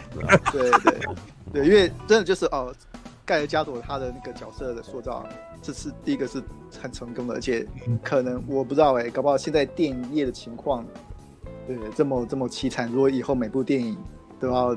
哦，都要上那个串流，然后好莱坞的那种片场制度越来越没办法制造新的新人的情况下，对我们搞不好会面临说啊，盖加朵可能是人类史上最后一个成功的那个漫画角色，也有可能这样。对啊，这不是不可能发生的啊。对，对我今天才看到一个新闻说啊，已经有厂商在开开始在开发说，哦那个用真人 3D 建模，对，然后建模出啊他。内心想象那些动那个电玩改编或者漫画改编的人该有的样子，这样。嗯，对，对我就想说，哇，这个技术如果真的成熟的话，那以后，嗯，对，就不需要明星去演漫改电影或者电玩改编电影的，对，对，那些哦，影迷人就可以哦，用直接用自己的技术，然后去画出一个更他们内心中更像的人，然后去把那个电影拍出来，那这样的话就不需要明星了。那这样的话，如果说哦，这技术十年、五年后、十年后跑出来，然后以后大家漫改电影或是电玩电影都这样做的话，那我们就并不需要这种哦明星堆叠出来的嗯那种漫改电影的这样。嗯，那这样的话，加盖盖的加多可能是最后一个，对，不需要人。那这样盖的加多可能就是最后一个成功的漫画电影角色这样。其实你你你问的这个问题啊，去年就有人问了问题。但是这个时候是在游戏里头，有一部游戏叫做《死亡搁浅》，然后《死亡搁浅》找的是那个啥，他找了那个什么，那个男叫什么名字啊？就是那个《阴尸路》的那个而红的那个男男演员，请他来演男主角，然后旁边在里面就是有很多大导演都进去当演员，你知道？连温黑芬啊，跟那个什么，跟跟那个那个什么，我们的托托罗，你知道？都都进去演了一个角色，这样子。对，但是呢，那个演员有在采访的时候就在讲说他他其实很讶异那个《死亡搁浅》的做法，对，但是他也曾经问过小岛秀夫说，那这样子以后的电影是不是就不需要演员？然后小岛秀夫断然的否认这件事情，他说为什么呢？他说人还是真还是戏剧的灵魂。我虽然因为他的他们的演法，事实上每个人都是只是都是只是穿着那个什么。呃，给就是三 D 的那个什么建模的用的那种探探测的那个衣服，然后再演戏的，对，所以最后的衣服都是后来才加上去的，对，那所以当时他的疑惑只是在说，那我们以后是要这样子拍片吗？还是是以后是不是连我们都不需要了？是不是你只要把我扫进去，我就不需要再去演别的东西了？但是小岛秀夫的说法就是他觉得这是不行的，因为那个什么演演灵魂还是从人来了。对，他的意思是这样子的，没有人，没有人，那个什么戏剧就不成立这样子。对，但是也不能够说，如果你要这样讲的话，我们也可以讨论谈讨论一下那个什么《鬼灭之刃》啊，《鬼灭之刃》有没有人？有啊，他的声音表演是非常重要的。要是没有声音表演，我不会因为声嘶力竭，然后被喊到那个哇，眼睛内内心揪心啊，或者是哭泣之类的。对，所以。我觉得人还是需要出现在戏剧里面，只是他们变成可能不是要全身出现的，你知道？嗯，对，All right，对，OK。但这、嗯、关键就在于说，哦，好莱坞的明星体制就是希望明星是全身出现的嘛。那比如说啊，以后真的 motion control 的哦技术成熟了，来、嗯、大家只要出个声音，嗯，哦，或是到更极端的情况下，那好莱坞所打造的那种所谓的明星体制，那种造型体制跟那种影像跟。多媒材的融合，嗯嗯嗯，那可能就要结束了。其实从魔戒开始就已经开始是那个样子了。我还记得那个谁啊，甘道夫的演员就是曾经这么说过。嗯，他被访问的时候问人家问他说：“甘道夫，你你演甘道夫怎么样啊？然后什么感觉啊？”他的回应是说：“事实上，他演甘道夫的有很多个人。他说我只是演他脸的部分。那、嗯、因为打架不是他嘛，对，然后骑马也不是他之类，他就是演特写的部分是他这样子。”然后他就觉得说，这个角色事实上是很多人去结合起来的，对。那我觉得，即使是像那个什么复仇者联盟也，也也有这种也有这种状态啊。小罗伯道尼，你你要说他是演钢铁人吗？我觉得他是在演那个钢铁人没有穿没有穿钢铁盔甲的时候，跟他的那个什么在钢铁人盔甲里面的特写，他的那个表情。嗯、对，那其他的部分，他可能不是，就是可能甚至可能不一定是他了。对啊、嗯、，All right。OK，好，好，呃，呃，还好，还有啦，因为就像我刚才讲嘛，这部片的目标其实就是，就是一部哦续集作品啊，他原来就是想说啊，拍一个安全牌作品，然后承先启后，嗯，对，所以那个这部片，所以他当时所预定的某那个上映日期，不管是去年年底还是今年年中，他原来有个更大目标是要向哦美国社会讲一些话。嗯嗯，是啊，他有很明显的那个想要讲讲一些话。这导这导这采取了说哦，他的他那个对那个坏人，嗯，不是豹女那另外一个那个名字突然忘记，威斯威尔 麦麦斯威尔对，嗯对。他他其实跟豹女比起来，他更关注。麦斯威尔的角色，对，嗯，对，某一层书上我们可以看出来说，哦，这个导演他其实是很温柔的一个好人，他对。他对这他的这个故事的坏人，他并不是想要想要杀死他，对他他是想要去理解他，啊，这个人哎，到底是有什么样的呃一个呃一个感伤的故事，让他变成这样，他一直是一直哦试图的想要去从他从那个麦斯的角度去呃去理解整件事情，嗯嗯嗯。对，是的，对，只不过说啊，这部分我觉得稍微那个，这这个这个这个动作跟他想要讲的那个陈述是稍微有点冲突的，对，对，就是他稍他终究是不希望说啊坏人得胜，对他他只是想要以比较以比较以那个理解方式去想说哦坏人哦，所以你这样，但我们还是要打造我们的新那个，我们还是要打造我们的理想这样子的，对，这个部分呃是稍微有点可惜的地方，就变成说。对，稍微变成说啊，总片那个结，就像陈勇讲嘛，那个结尾就是一场，我觉得就是一场广告片啊。对，他那个，我觉得那个《神力女超人》跟那个麦斯威尔他们最后对决那边，那边的手法其实是广告片手法的。我觉得是那个好莱坞自由派的广告片，或是那个民主党广告片在那边。对，我我我觉得我看了一个哇哇，这个广告片我看了好感动哦，我我都跑。哇，怎么你那个你在那个那部片子里面，你想要那个最后上个那个结语说哦，那个请打造那更美好的未来，那个美国环保署或什么 或什么，我我都觉得没有问题耶。嗯，是啊，是啊，是啊，没有，因为这就是我一直都觉得这部片它的本质是一个预言，很像伊索寓言那样子的东西。对，他那种对对神女超人哦，最后向大家喊话，然后每个人突然抬起头，每一个人一个镜头说啊，我要把。我要把那个我的愿望收回。那那个是广告片拍法，嗯、那个是某个，那个是某个什么环保主题的广告片，或者什么要那个参与募捐的广告片拍的吧？是他他他会这样拍的。嗯，对，他就是想要说哦哦，哇，我这个哇这个某某总统，对我这实在是太受不了他了。对，我们希望那个能够相信真理，相信愿望，相信相信这个世界。还有力量的人全部站出来，嗯，对，把你的心声说出来好吗？对，对，是啊，对对。其实你讲到这个，我突然想到，呃，里面有一个很妙的一幕，就是呢，他们到了埃及，然后也是一样许了愿望，然后那个人 那边太明显了吧？这我要 国土，然后结果呢，就突然旁边就逐就开始出现城墙这样子，嗯，沙漠当中有一个很长的城墙，对，然后结局就是那个墙垮了。那政治影射很强啊，他很明显就是在讲，他很明显就是在讲川普啊。对，我那时候写完，你知道吗？我一开始，我一开始我不知道说那个墙为什么要这样设定，我是一直看到像广告那边，然后那个墙垮了，哦，我就突然哦，原来没有。一开始我看到升墙，我就知道他要干嘛了。我说多明显啊！那那这一部的，等一下哈，我等一下我我换我讲的时候，我那个什么，我再一口气说一说。对对对，我但。但不是说啊，那个想要讲理想并不是不好，其实那个他最后那个处理方法其实有点打动到我，嗯，因为对，毕竟我还是那种那个很广告哇，很渲染力很高的印象，还是有打动到我，嗯，对。对。但那个这跟我一开始想要看那个神力女超人的感觉不不太一样，对对对，对。然后第三个是哦，讲到说那个神力女超人的孤独，嗯，然后你们刚刚前面有聊到嘛，那个英雄就是要孤独，那个。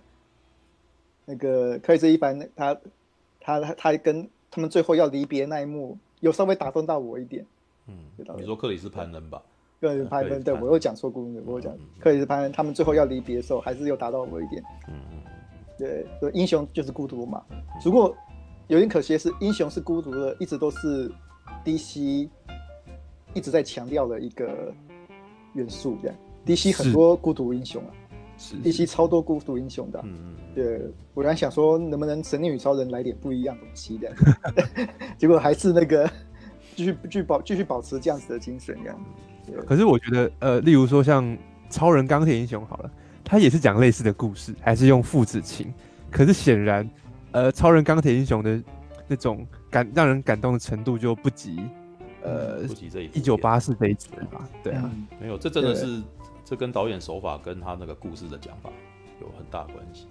对，嗯，嗯，对啊，OK，对啊，所以其实，嗯，但你说哦，我最后看看完的感觉，其实其实我是还蛮满足的。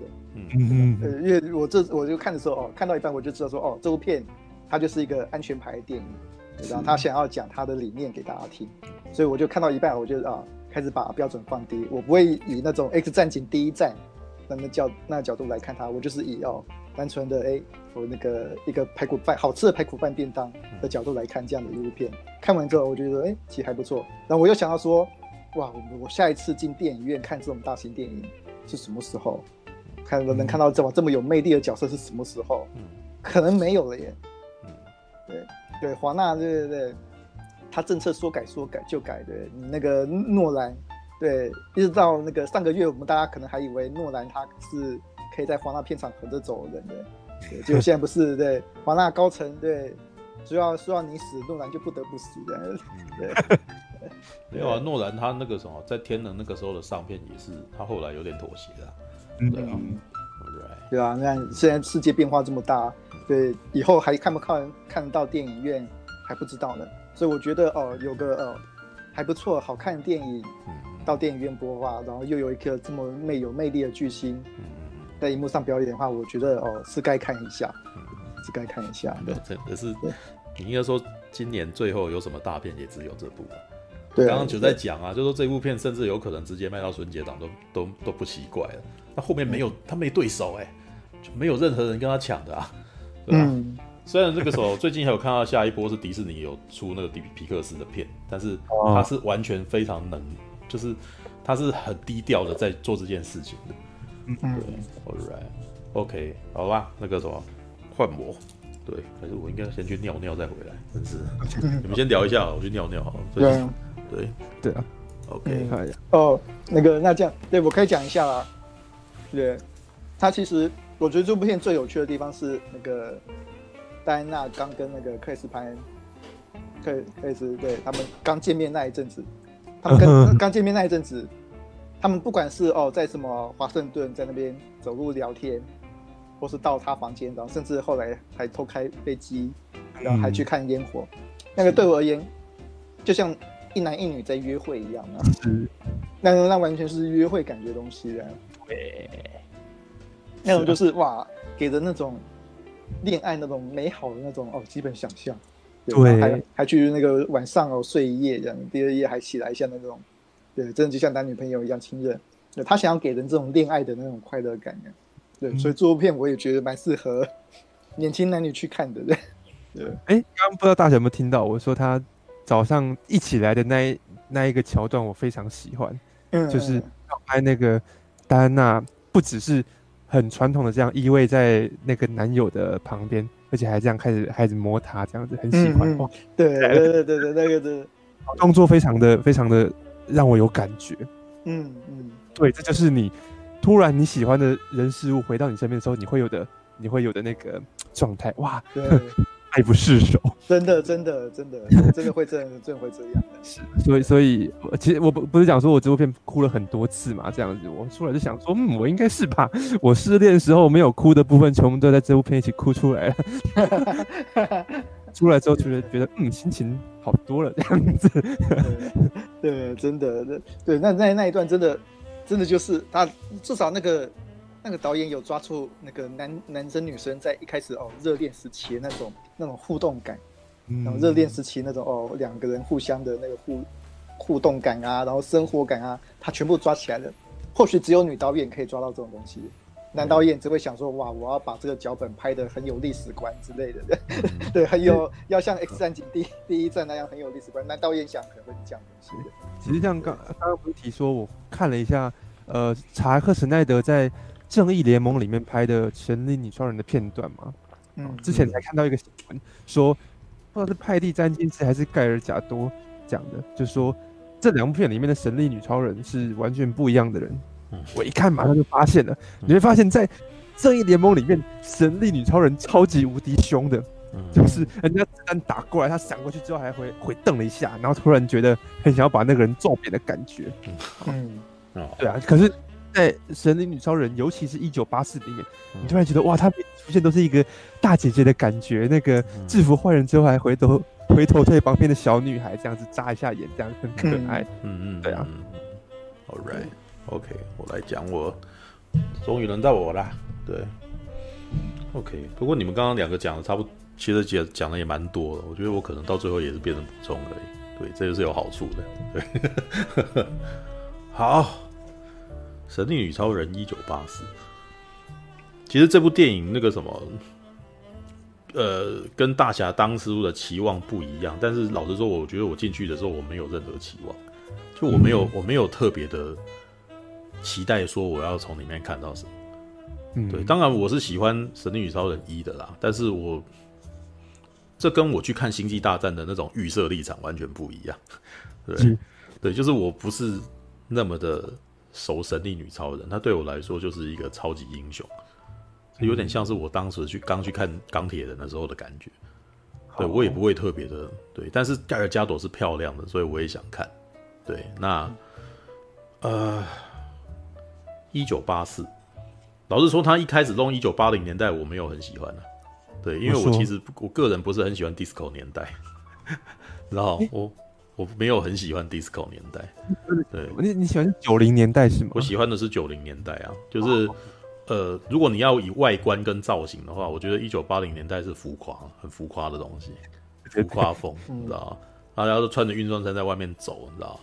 对，但是而且这个这个浮夸风其实到现在都还延续到我们台湾，知道吗？是的，我们的长辈呢，他们还停留在这个状态，所以你永远都看到非常花色的外套在外穿着，就直接披上去在外面走。因为他们觉得是当时流行的象征，然后可是，在我们到到我长大的时候，它已经变成俗气的象征了，知道就是喜欢看花花绿绿的东西嘛。可是你到九零年代到两千年的时候，突然间开始，大家开始变得比较，别的不提，你看我们现在穿的衣服会这样吗？不会嘛，我们都会开始做比较素的东西，就是会穿的比较简单这样子，然后造型也不会这么浮夸。对，但是那个年代就是头发蓬蓬蓬蓬的，然后半屏山也跑出来，然后穿衣服垫肩很大。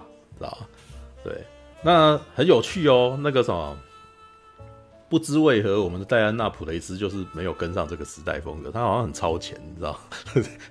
她的造型，她造型超两，她造型超二零二零的好不好？就，就 对，也就是说这个什么，其实我不知道派蒂詹金自己是不是不喜欢，你知道吗？对，但是那个什么，呃，豹女啊，知道那个芭芭拉她就有。芭芭拉有几个造型很明显是一九八零年代的那个甜心样貌，嗯，就是她，比如她换变身之后，就是她突然间那个什么开始变得越来越漂亮之后，她的那个她她演的那个什么冒失啊，然后跟傻傻妞的那种感觉是很有那味道的，就是嗯，比如比如说有一场戏，她睡不小心在那个什么研究室里面睡到第二天有没有？然后没有衣服都那个乱糟糟，所以她就干脆把她的裙子脱下来。然后只穿着那个什么里面内衣出去，但突然间外面说哇，你看起来很辣，然后每个人都突然间觉得他很有魅力。他大概从那那大概从那场戏开始，他就开始越越来越有魅力。了。对，然后可是你知道换你在里面换造型换最多就芭芭拉，然后那个呃，反而那个什么戴安娜本身比较比较没有在换造型，戴安娜完全靠脸的，你知道靠脸生活，都完全都不需要特别怎样，就很很厉害的，你知道。然后里面还有那种走走去参加宴会的时候露出那条大长腿，你知道？对，哇、嗯，那个真的很厉害，你知道？就就哇，这家伙是玉树临风，他妈女神，你知道？旁边的人根本就矮了他一截的那种气场，你知道？哦，那电影的其实这部片真的很预言，它就真的很像《伊索寓言》的现代版，嗯、故事简单到不行啊。然后那个什么，Joker 写了一篇，他说这就根本就是王牌天神啊。你知道吗？对，那个男主角就是王牌天神这样，他应该叫金凯瑞来演他这样子。对，然后呢，而且这部片，嗯，一开始不，他不就是借由那个戴安娜她的那个什么对过去的那个诉说嘛？对，我最近才在看《神力女超人》，重新看第一集，第一集前面一模一样，都是借由那个旁白，然后带入他的过去这样子。因为一九八四年虽然是第二集，但还是过去，对，所以又还在还在回忆，你知道吗？然后于是中间那个什么，我们的那个两个那个什么罗宾莱特啊，跟康尼尼尔森就又再出现了嘛。对，就是因为那个再回到天堂岛上面，然后天堂岛一开始就有一场比赛，哇，百战百胜啊，真的是百战百胜啊，就是那种天堂岛就是女那个亚马逊版的那个。十项全能吧，嗯，没有说大赛，说说百战百胜会被人发现我的年纪，不会啊，没关系啊。现现现在要说极限体能王，极限体能王。啊，对，极限体能王，对。对对对对，没有，就是以前那个什么那个卫视卫那个什么那个哎不是卫，对啊，卫视西片台还是我忘记是哪一个台，就是他们会深夜时段会有那个类似极限体能王的那个，然后配上台语，你知道吗？我很想我很想那个什么。我很想配上台语，然后放那段画面，你知道吗？哦，吉巴戴安娜已已经招一队啊！哦，一吉巴是最厉害的，然后 我好想配这个。有有有，我我知道你那。我在看他们跑的时候，我心里就想说，哇，好想配这个声音，你知道吗？超好笑的，因为那个很像我以前。我最近在做这件事情是干什么？你知道玩 GTA，你知道？GTA 有一些团体，就是那种那个什么，就是一些那个线上版，然后会有一些团体游戏，你知道？然后呢，团体游戏前面就还有那个要过那个灯，你知道吗？那过去的时候，你要过那个，然后才可以那个，你才可以算你过，你知道？那个是在赛车游戏里面常常会有的那种的那种设计，就是你过你你骑马过去有没有？那跟赛车我们通常要撞那个什么，撞一个那个标标志是一样，你撞那个标志才代表你有过那个。对，那我那时候看的时候想，哇靠，这个。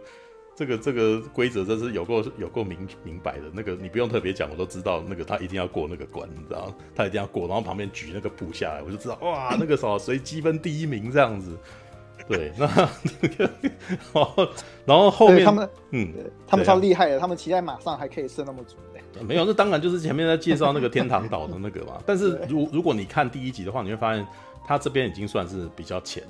因为他天堂，他在第一集的时候，其实那个下了非常大的功夫在讲天堂岛上面的力与美的女人，你知道？他们找了非常多的那种现役的那种运动员去那边演里面的那个演里面的那些演员，你知道吗？就是你们可能比如说还有那种一个很很壮的那个什么黑女人，在第一集的时候有，对，然后旁边打，然后就就让你就让你知道说女人也很厉害这样子，而且是找一些那种他把它当成是一个共襄盛举的那个什么女力崛起活动啊。知道就是各界 各界的厉害的那个什么杰出女性都被邀请去演《神力女超人》天堂岛上面的那些人，这样子。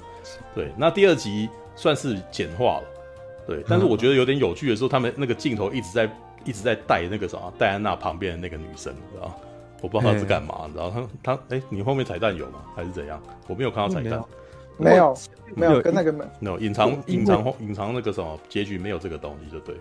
我一直以为说他接下来可能会讲这件事情，结果没有，他一直带他特写，你知道 要干嘛？知道吗？因为他他见面最近你还是可以看到那个三分钟嘛，就是最近《神力女超人》一九八四那个华纳频道他试出那三分钟，就你你可以仔细看，他一直带那个人。但我一直想说那个人是谁，你知道吗？对，没有那个人，那个人只是第二名，所以常常带他要让。对，我不知道啊，我我一直觉得说，我以为这是个伏笔，说可能他出去以后那个人也跟着出去了之类的，然后就是他他可能一直都想要。把戴安娜视为一个什么之类，因为他看起来对他没有很友善，你知道？对，嗯，All right，好，好，但是那一集其实，在一开始的时候，刚刚陈友有讲了，就是啊，那个什么伟大的伟，但他讲什么什么 The Great 什么的伟大的命，呃，伟大的成就不是一蹴而至的，就是不可以使小聪明这样子，哇，那就是整部电影的，他就是整部电影的那个什么的主旨，你知道？不可以超捷径，对你，你超捷径是没有意义的，这样子。对，那有啦，陈佑在里面讲到的东西，可能那个他他的感受还比我更丰富一点，你知道？因为那一部其实在告诉你说，你在参加这个比赛，你你获得的东西是经验跟那个什么，你的那个什么，你自我挑战这件事情，你要胜过你自己才是真正的，你知道？然后比赛这件事情只是个形式而已，所以就是那那就是那个什么罗平莱特啊，这个这个在教那个神力女超人，在教戴安娜的事情，那可是很有趣哦。我现在是以那个剧情结构的方式在看这部片，对，因为那个时候那一天我正好有有别的事情，所以我一直在看表，知道很担心我会赶不上下一个活动，这样。对，然后我注意到一件事情，就是这部片啊，两个小时半，它啊，在一开始的两场大的那个什么打斗之后，哦，对，我知道你要这样说。对，第一场是就是百战百胜嘛，极限体能王嘛，过完了以后，接下来第二场在介绍，就是终于进入第一幕，在介绍说那个环境了。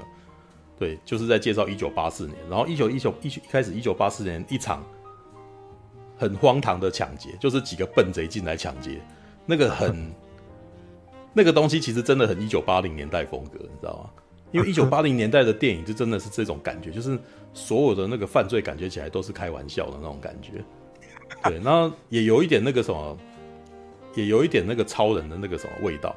嗯，对，超人的那个电影基本上那些贼都是笨贼，你知道吗？为什么？因为超人太厉害了，超人太厉害，所以对，那是克里斯多弗里维那时代的超人。对对对，克里斯多弗里维版本的超人。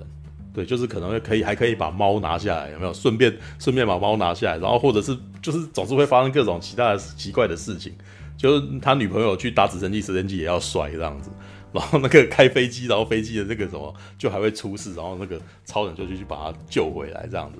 对，然后那种你你会发现他们那边写的描写的都是超人轻松的解决所有事件，然后所有的那种犯罪感觉起来都变得非常荒唐的感觉。嗯，对，那。比较不一样的是，我后后来比较印象深刻的是第一场的那个什么《神力女超人英雄事迹》演的还真久，你知道吗？就是就是他还蛮高刚的，你知道，就是就是所有人弄来弄去，然后然后他还要描述那个什么，让他那个有椅子去接他或者是什么的，没有？对，然后还要怕被还还怕被那个什么监视器看见。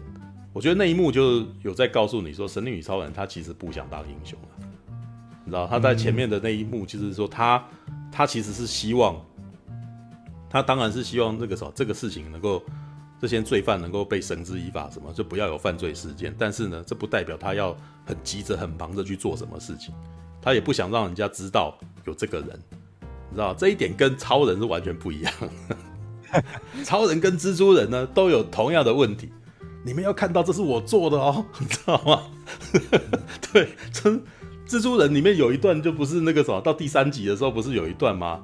就是那个山姆雷米版的嘛。他第三集有一幕，他站在那个什么高的地方，然后下面在跟他欢呼，有没有？然后男那个蜘蛛人讲了一句话：“They really like me。”他们好喜欢我，他们喜欢我这样子。你可见蜘蛛人在蜘蛛人心里面被大家喜欢有多么重要，你知道吗？对，那那你们注意到那个什么，我们钢铁英雄，你知道？Man of Steel，你知道？嗯，然后可能蝙蝠侠对超人那样，你看超人为什么痛苦？大家不爱他嘛，对不 对？他不喜欢他，所以他感到痛苦，你知道吗？人家传唤他，他还去，他还应讯，你知道吗？然后就爆炸，爆炸，然后你们面色凝重，你知道吗？然后我都特地来了，那你们为什么还要这样伤害我？你们都不喜欢我，你知道吗？所以那个什么，我心里我到最后就是只是要有那个，所以我最后只求那个我的女朋友喜欢我。他到最后就是他在外面其实生活不好，你知道吗？就是大家都不爱他，所以他就回来跟他女朋友讨拍，你知道？那个就是男人男人的那个孤独这件事情。可是神女超人不是这样子，神女超人不需要大家的那个，知道吗？神女超人才不需要大家的关注，他不在乎。他在第一场戏的时候他就告诉你这件事情，他不在乎他的关注，对，他求的只是有一个人能够爱他而已，他不在乎大家爱不爱他，他只是希望有一个人爱他。知道，这就是男人跟女人的那个电影的不一样，你知道吗？很有趣，知道。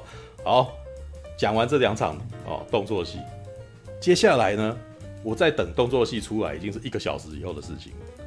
我因为我那时候就急，就是很担心嘛，很担心我可能要离开，所以我就有的时候偶尔都会看一下时间，然后再看到他第一场打斗的时候，哇，正好一个小时后，对，就正好是一个小时，对，那。那怎么样呢？这这部片两长两个小时半，那这长两个小时半，他花了一个小时在讲他如何认识芭芭拉，然后他平常的日常生活是怎么样子的，然后一直到第一场所谓的第一场，哎，等一下我想想看，他第一场战斗是哦，第一场战斗就是去去埃及，啊，去埃及，去埃及，对，所以也就是说，他这一个小时时间铺陈是遇到了麦斯罗德威尔，然后麦斯威尔罗德，然后跟那个什么还遇到了那个。呃，克里斯潘人就是史蒂夫哦，然后谈恋爱，享受生活哦，就这样子过了一个，然后一边享受生活呢，一边查这件事情，然后这件事情的那个什么，好像也都还没有那个那个危机都还没来的没有很快，你知道吗？那真正真正开始大危机就是他去埃及，因为他去埃那个麦斯威尔罗德到埃及之后，他才真的获得了很强大的力量。就他后面身边开始有一些人保护他了，然后开始有坦克哦，然后那个什么可以去攻击神力女超人。在这之前，她只是一个普通人而已。对，就是他才刚刚获得那个力量，然后怎样之类的。对，那这也是我觉得这部电影为什么会比较比较吸引人的感情的原因啦。嗯，就是因为它真的是剧情片。而且它的剧情是很很家庭连续剧式的剧情的，嗯、你知道吗？嗯、里面我觉得导演其实真的很想挖那个麦斯威尔罗德的内心世界这样，他真的很想挖的。是，对。但是呃呃，对啊。但是前面的一个钟头，其实我觉得他就是很像，诶、欸，很像欲望城市吧，很像 Sex and City，或者是像那个艾米丽在巴黎那样子的东西。嗯你看哦，你光是看那个芭芭拉跟那个什么戴安娜两个人吃饭吃很久，他吃蛮久，对，就是这就是女生 他们在建立感情的方法，他们那个什么姐妹淘在在聊心事，然后所以在这一段时间你会喜欢芭芭拉，你也会喜欢那个戴安娜，知道？当然你可以了解为什么戴安娜她现在在这个世界上她有什么样的问题。对，在几个镜头你就知道，飞机飞在空中，然后有一个她的表情从上面往下看，然后再来戴安娜，呃，但芭芭拉更不用讲，她真正出来的时候就是就是都被大家不重视啊，大家都大家都不喜欢她，也不是说不喜欢她，就是无视她，根本就不知道有这个人的感觉，知道？然后于是他们两个人就互相变成朋友，而且我觉得还还蛮有趣。戴安娜一开始不想不太想理他，戴安娜本来很想走，你知道吗？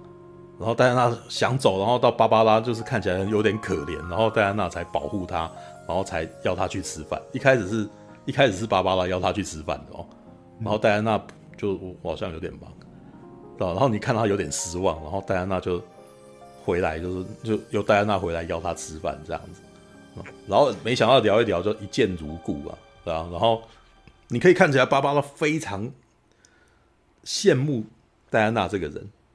他我我其实觉得那个什么，他他把戴安娜那个他他把芭芭拉的个性其实描写的还蛮不错的，就是一个觉得前面有一个感觉起来你好像跟明星交朋友的感觉啊。想想看，今天你认识金城武，然后金城武邀你去吃饭，然后你跟他聊得很开心，哇，那种感觉真的是超好的，你知道？你一定会觉得很很兴奋，你知道吗？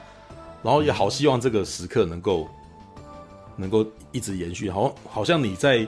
这个不平凡的人身边，你也跟着变得不平凡了起来的那种、那种的那种情绪的那种感觉，对，所以到后来他在许这个愿望的时候，他才说：“我想要什么？我想要变得跟戴安娜一样。”对，那个是很诚心诚意的，你知道吗？可是我觉得这个人物关系真的很有趣哦，因为他跟芭芭拉跟戴安娜的关系从什么时候开始有问题？从史蒂芬出现开始。从她的男朋友开始出现，啊，因为我今天才去 PTT 稍微看一下，然后有人在质疑说芭芭拉是不是女同性恋，觉得好像那个什么，觉得觉觉得好像他那个什么吃醋，你知道吗？吃醋，然后但是我的感觉是什么，你知道吗？对，芭芭拉是吃醋，但是不代表他是同性恋。事实上，即使是异性恋，也会有这种，也会有这种感觉，因为如果他是你生命中唯一的朋友的时候，你你你对他的需求。就可能甚至超过，甚至超过那个啥男女朋友的爱情关系，你会变得非常依赖这个人。对，那你本来觉得，然后当这个人还也在说他觉得你是他唯一的朋友的时候，你会觉得你们两个是过命交情。嗯，直到他突然间有了男朋友，然后他的时间被一半分走，然后你会发现，你有没有发现，当戴安娜遇到那个男朋友之后，她再也没有再去理。再再也没有去理芭芭拉了，芭芭拉变成了一个工具人。她只有想到要做什么事的时候才打电话给他，然后芭芭拉在那个时候都还唯唯命是从，你知道吗？他到后来后面其实他已经变成 sidekick，芭芭拉变成像是那个呃布鲁斯维尔的那个什么的的的管家的那种感觉，有没有？常常打电话给他，有没有？然后他要帮他把一切事情打理好，然后他去找他，然后基本上都不用去。不用招呼他，然后就直接到了，你知道吗？大概从那个时候开始，关系开始越来越不好，你知道吗？然后他还开始变得比较暴力，有没有？就是那个什么，就已经获得力量了嘛，所以晚上突然间那个遇到性骚扰他的人开始揍他了嘛。对，那个时候其实，但是那个时候芭芭拉演的还不错哦。他其实克里斯汀维格其实他有演出他的矛盾这件事情。嗯，如果你要讲他的，但是这毕竟是超级英雄电影，所以他们的那个什么诠释时间不会特别的多。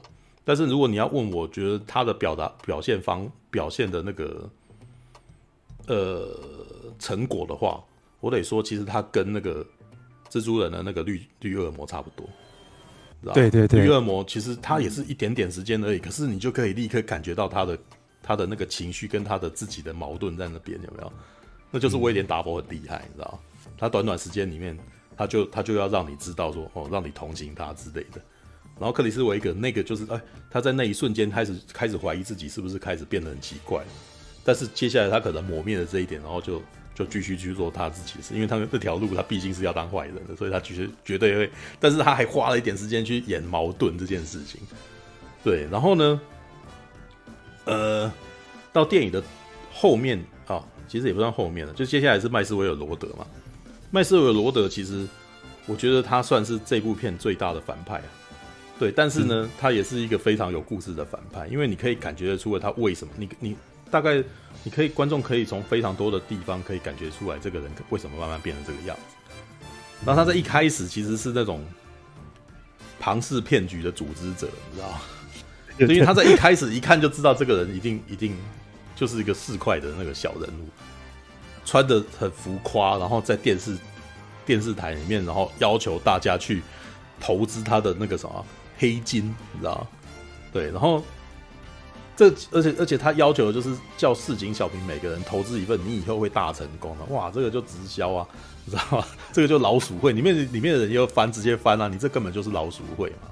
对，就是让下一个投资者这个什么的用下一个投资者钱去支付前面那个投资者的他应该要有的利润之类的，然后到最后就爆炸这样子。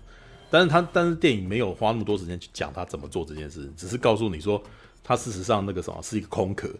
他上去在浮夸的那个什么的那个办公室上面一个人都没有这样子，但是呢，他有他生活的困境，因为他的投资者不那个什么，他的最大最大投资者已经已经不要理他了，然后他担心的就是他的孩子，你知道？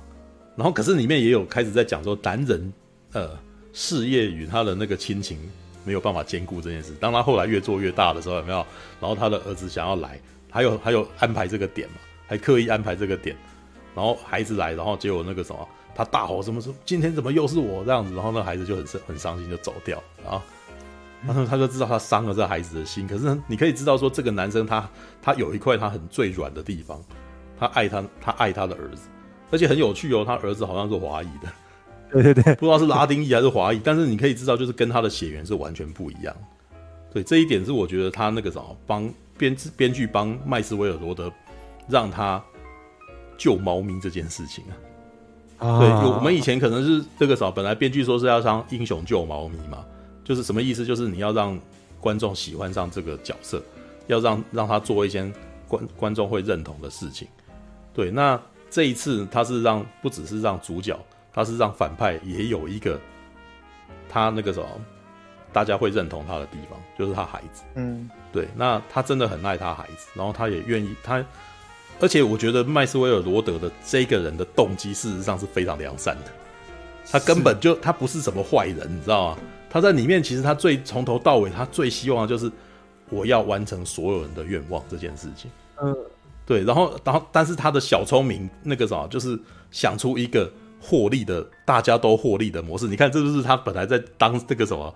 做经营那个投资的的事情的时候，他所讲的事情，就是你拿一点给我，然后我也可以完成你的那个什么愿望，我们大家都很快乐，对的。然后我可以钻法律的漏洞来那个啥，来让大家都很快乐，啊，那就是很多那种很多商人在一开始，老实说，我觉得很多商人在一开始绝对也都是也都不是不是坏人，他们到最后其实都是因为他们是已经顾不住了，所以他可能必须要。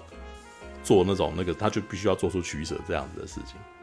对，那这部片其实在告诉你一个，这个商人他后来他遭到的法律漏洞是从哪里来？就是那个卖高分，就是那个可以获得愿望的那个东西。对，那个就是有点像周星驰那个，我还要有更多愿望这样子的事情。对，他许的愿望也是很刁钻的一个愿望啊，他希望变成那个东西就好。对，然后他能够掌握这个东西，然后于是他自己本身就可以完成大家的愿望，有没有？这真的是很多那个。我前一阵子才在 Netflix 看到一部那个什么，关于印度的那个什么大企业家的那个失败，你知道吗？就是很多大企，就是印度事实上，我不知道为什么他们有做一一系列的关于印度的那个大商人的故事，然后那些大商人全部都是到最后都是有争议的，而且很有趣的，全部都是吸穷人的钱，然后让自己变得很大。然后让自己变很大之后，然后他们那个时候突然间到最后一刻的时候，他们突然间不见了，这样子，很多这种事情哦，对，然后而且很有趣哦，他们那个什么，好几个印度这种这种旱地拔起的印度富豪，他们都 都有买 F1 的车队，你知道吗？对，通然后通常买 F1 车队就是他开始 开始那个什么撑不住的时候，你知道吗？对，然后但里面有几个有趣的，就是他们都是借由钻法律漏洞，然后去跟银行贷款，知道吗？就是印度银行会放款给他们这样子，对，然后最后那个后来发现是舞弊的什么之类的，所以哎，你看啊，这就是超，这就是超捷径，啊，这就是所谓的伟大成就不可一就而至这件事情，哇，那个你知道前后衔接的很好，太太好认了，那个什么，我简单想一想就立刻就接起来了，你知道吗？简单的电影，知道吗？很好懂，这就是大众片，就是可以让大众大家那个啥稍微动动脑筋就可以知道的事情这样子。然后呢，麦斯威尔罗德到最后其实。呃，你看他去埃及，就是他那个时候，因为他他就跑去埃及找那个什么最大的那个拥有石油的投资人，然后问他的愿问他的愿望是什么，然后那个那个埃及的那个什么富豪，他他的愿望是什么？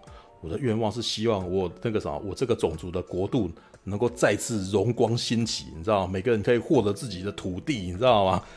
然后他说：哇，好，你的愿望成真，我完成你的愿望，但是作为回报，你的那个什么。你的随扈我要了，你知道吧？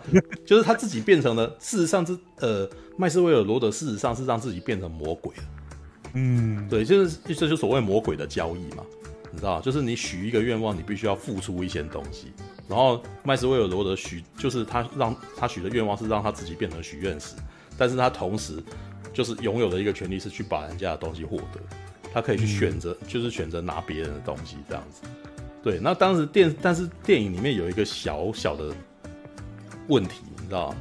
就是这个他没有他没有解释那个什么，这个获得许愿石的人生，那因为麦斯威尔刘德后来变成许愿石之后，他有几个镜头是他后来身体越来越不好，他每完成人家的愿望的时候，他就开始流鼻血，流耳朵就流血这样子，然后你就可以知道他好像会付出他的生命的，他好像会付出他的生命。生命力，然后来完成人家的愿望。可是呢，他好像完全知道这件事，所以他后来就他等于都想好了，你知道吗？他已经想好该怎么样得到。让自己这个东西可以完成，因为他到最后就是选择，只要有一个人许这个愿望，然后他就收，就是他拿取人家的健康，这样子吸人家的生命力，哇，吸血鬼，你知道吗？完全是吸人家血的那个，完完全是在影射那个什么，这个商人，你知道吗？吸人家的血的商人，你知道吗？对，我靠。对，那可是他最后的那个东西是，他还运用了传播媒体之力量，然后让我们传播媒体可以传达他的这件那个什么，可以完成他的那个什么，就是我可以完成大家的愿望。哎，你看这个是不是就跟他一开始在做黑金的那个什么的广告是一样的？只是他后来后来选择的是用那个国家等级的力量，你知道，用卫星哦，星战计划里面的东西去让人家那个对，然后里面有一段真的是非常影射川普，知道？嗯，他去白宫。找总统，知道？他说：“我想要完成总统你的愿望。”然后当总统许他的愿以后，他说：“我获得你所有的权利。”然后我就想说：“哇，川普想要雷根的权利，你知道？虽然他不是找雷，他没有找一个很像雷根的人来演演这个总统，但是后面那张照片已经完全在解释这件事情了，你知道啊？我来那个什么，我来看找一个雷根在那个什么，他在当总统的时候。拍的照片给你们看，你就知道。这个有去看电影的人看到的一根照片，你就会，你会莞尔一笑的，你知道嗯。这个隆纳雷根哦，有一张照片是他在美国国旗的背景底下微笑看着那个镜头，你知道，帅气的看着镜头的画面。你知道？这个我在我的那个什么影片影评里面就直接切出来。那个我觉得有看懂的人就看懂，我我也不想要，我也不想要再那个什么再多讲什么了。就像陈佑讲的那个什么，你如果自己看懂，你就会觉得你自己很厉害。我如果还要打打，我如果还要打字告诉你的话，你就那个什么就有点讲太多，你知道？对，这个我也丢到群里面，你就看到，就是他去找他的时候，那个总统后面的一张照片，就是把他那个那个总那个什么演总统的那个演员的脸合到合到那个什么雷根的那个身体上面，然后直接变成这个样子，你知道？你就可以知道他他到底在讲谁，你知道这个总统就是雷根。然后，嗯、然后他就跟他讲说：“我收回你的那个什么，我取得你所有的权利，然后我完成你的愿望。然后接下来雷根还，雷根还都听他的话，Yes sir，你知道，就就让马上去办之类的。然后我觉得那一段真的是太明显，那就告诉你说，嗯、一个一九八零年代的年轻商人，然后梦想能够获得雷根的权利，知道？然后这部片在二零二零年看，你知道？”对，那应该也是那个川普在一年一九八零年在想的事情吧。如果你看 Netflix Netflix 有在在川普这个当上总统以后有做一支纪录片，就是说他有讲说他的那个什么，在一九八零年代初期的时候呢，还没有这个想法，他到一九九五年之后才开始觉得自己可以当可以去去做政治的事情。嗯嗯，对。然后但是，嗯不过我那时候看了，我后来看完以后，我的感觉是，这部片啊是好在它在二零二零年上，知道？它在二零一九年上可能还不会，还不会有现在的效果，知道？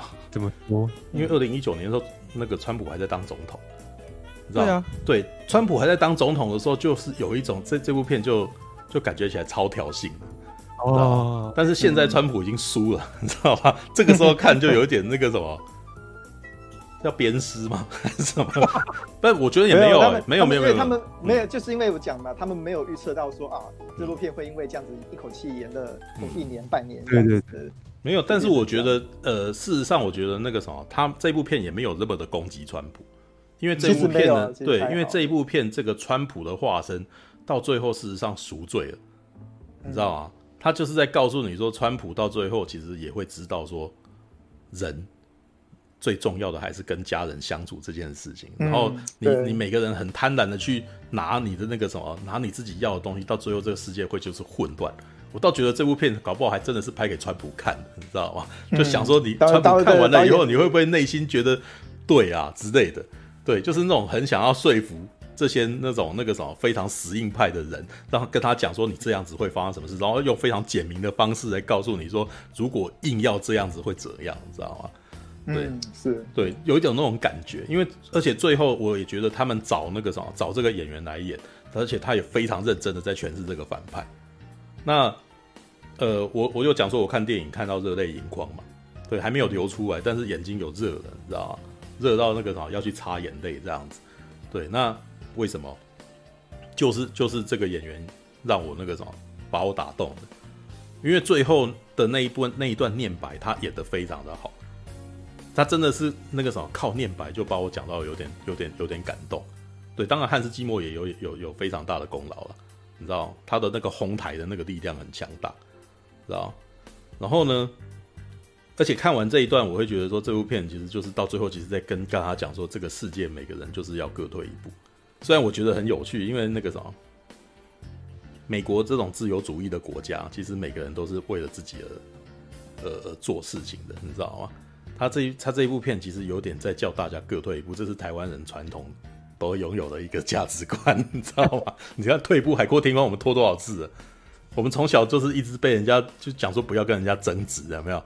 我们的那个台湾人的美德就是这样子的啊，就是不要不要有狼性嘛，你知道吗？嗯，对岸就是要狼性嘛，对不对？那可是他他现在是在跟美国人讲说，你你那个啥，大家不能够在。大家要彼此为互相，其实我觉得也没有在为互相着想，他其实也是叫你去想想你自己，想想你自己大概伤害了多少人之类的，或者是你这样子你失去了很多东西，所以你到最后要不要那个啥，让每个人收回自己的愿望之类的。但最重要的，他是让麦斯威尔罗德这个人收回了他自己的愿望，因为他的内心最软的那一块，既然因为他的那个什么想要想要更大的功劳这件事情，想要更想要更多。然后到最后被伤害了，你知道？所以这部片其实好看是好看的，但到那一刻的时候，我觉得哇，感动，你知道？那一段我还真的感动。然后呢，前面几段我都觉得那个什么很好看的原因，是因为人物关系铺得很好。他花了一个钟头铺，所以你那些人的动机都很清楚啊。对，那里面我觉得像克里斯潘恩啊，哇，克里斯潘恩真的是那个什么，哦，那个我该怎么形容他呢？男花瓶，知道？对，但是但是这个男花瓶演的很好。这个这个这个男花瓶就真的是那种男女孩子心目中最棒的男朋友，知道吗？对，对他带出来，哇，他好爱他好爱他哦。然后，可是我觉得很有趣哦，那都是男生自己不会觉得自己帅的时候。像他那个啥，像戴安娜醒过来，然后那个克里斯潘恩在床上吃饼干，知道？可是我真的觉得这一段真的是情人眼里出西施啊。如果他今天是一个胖宅男在那边吃那个东西，就不会不会是那个效果，你知道？是因为他是克里斯潘人在那边吃饼干，你知道？我才然后那个什么，然后戴安娜在那边觉得好可爱哦，他觉得他好可爱，你知道吗？这整部片那个戴安娜就像妈妈一样，露出那种怜爱的眼光，你知道吗？就是你看，还还帮还帮她男朋友做打扮，那那什么感觉，你知道吗？肯登娃娃，你知道吗？就是那个戴安娜在玩在玩芭比娃娃，只是是男生版的，然后帮她造型，知道吗？然后女男生就乖乖给她造型。那一瞬间真的觉得有一种萌感，知道？可是那个萌感我也我也感觉到了，我也感觉到那个戴安娜其实很开心，你知道吗？诶，我要把你造型成这样之类的。然后，但是我觉得戴安娜自己本身，那就是那个什么盖尔加朵自己本身没有把那个感觉演出来。哦，他他他他的那个耶的那个什么。比较他他不开，就是他没有演到很好，对。但是那个什么，派利詹金斯的那个运的那个什么的剪，他他在剪这个东西，跟他运镜这个东西，又把那个东西弄出来，就那真的就是一种那个什么女朋友在打扮自己的帅男帅男友的感觉。然后那个什么牵着男朋友的手走来走去，你知道吗？对，这然后你们注意到是戴安娜走前面，然后他他牵着他，然后那个男朋友被他拖着走，你知道吗？就是那种感觉。然后那个啥，然后每次看这两个人出去出游啊，我就真的很觉得有一种看到台湾的情侣的感觉。什么感觉？你知道吗？女生穿的很漂亮，男生穿的很随便，你知道吗？就是就是男生穿的那个霹雳腰包啊，知道吗？就是因为台湾到处都可以看到这种情侣，你知道吗？就女生超漂亮，然后男生穿着球鞋跟运动装这样子。为什么？因为女生会特地打扮自己，男生不想特地打扮自己。可是男生有一种献宝的那种想法，你知道吗？你看我女朋友多漂亮，知道吗？有一种这种气场，你知道吗？但是那个哦，是肯尼娃娃，对不起，不是肯恩娃娃，对，肯尼娃娃。但是这这这这部片里面有一点那个什么反过来，是那个什么戴安娜献宝，知道吗？戴安娜牵着狗，然后到处去告人，告诉人家说，你看这里是。艺术作品，你看那是霹雳舞，你知道吗？你看这个，然后接下来的男朋友说：“我好想要飞哦，你知道吗？”然后就带他去，然后就那个啥，运用他的特权。我那时候觉得那一段有点奇怪，你知道吗？后来想，为什么他会他可以找到战斗机，你知道吗？我后来只能在那边想说，嗯，有两种可能，一种是他是博物馆的工作人员，所以博物馆存放的战斗机可以飞；但第二种是，他可能有一些秘密的那个什么组织之类的。因为后面有一段，那个戴安娜也有做了类似的事情。她有一个小房间，然后小房就是就是蝙蝠侠会有的拥有的那个蝙蝠洞的那种监视设备，然后戴安娜也有，只是很小一间而已。然后中间后面还放了他的圣圣斗士星矢的衣服，你知道吗？他的黄金圣衣放在那个里面。对，而且黄金圣衣好像也是一个梗，应该是个漫画梗，或者是他以后会铺成的梗，因为它里面还特地讲了很久的故事，啊？就这个黄金圣衣是从哪来的？我们以前那个亚马逊的那个女战士啊，怎么战斗的时候，然后有一个战士护航，有没有？然后把我们把所有的盔甲都给了他，然后呃，我我后来都没有找到这个人，但是找到盔甲，这样 讲那么久，他是不是有事啊？你知道吗？都一直在想说，欸、对，该不会后面有吧？这样子，片尾彩蛋就是这个事情哦。好，对，因为我们看试片是看不到片尾彩蛋的，对，好吧。然后呢，讲了老半天，知道吗？其实那个什么克里斯潘恩在这里面，我觉得他他大概是那个什么。其实这部片里面演最不好的，事实上是盖尔加朵。对，但盖尔加朵实在是太漂亮，他真的不太需要再演什么。他知道他只要那个什么，让他有如那个雕像般的那个美颜，你知道吗？笑起来就 OK。对，然后另外三个演演员全部都是演技担当，然后那个很很称职的在演，你知道吗？呃、是对，是克里斯蒂娜维格在演一个软弱的人，他就演的很好啊。然后克里斯潘恩他也很称职的在表现出一个呆萌男朋友，你知道吗？就真的为了他，他真的为了他，然后很愿意做很多事，而且他是他是戴安娜的良心，你知道吗？他会在戴安娜偏执的时候就跟他讲说你：“你你必须要放下，必须要干什么。”然后甚至他决定要牺牲他自己也都没关系之类的。对啊，那种感觉就哇，My God，这个男生真是好，你知道吗？然后到最后那种他最后那个什么，可是戴安娜最后跟他分手的那一场戏真的好琼瑶，你知道吗？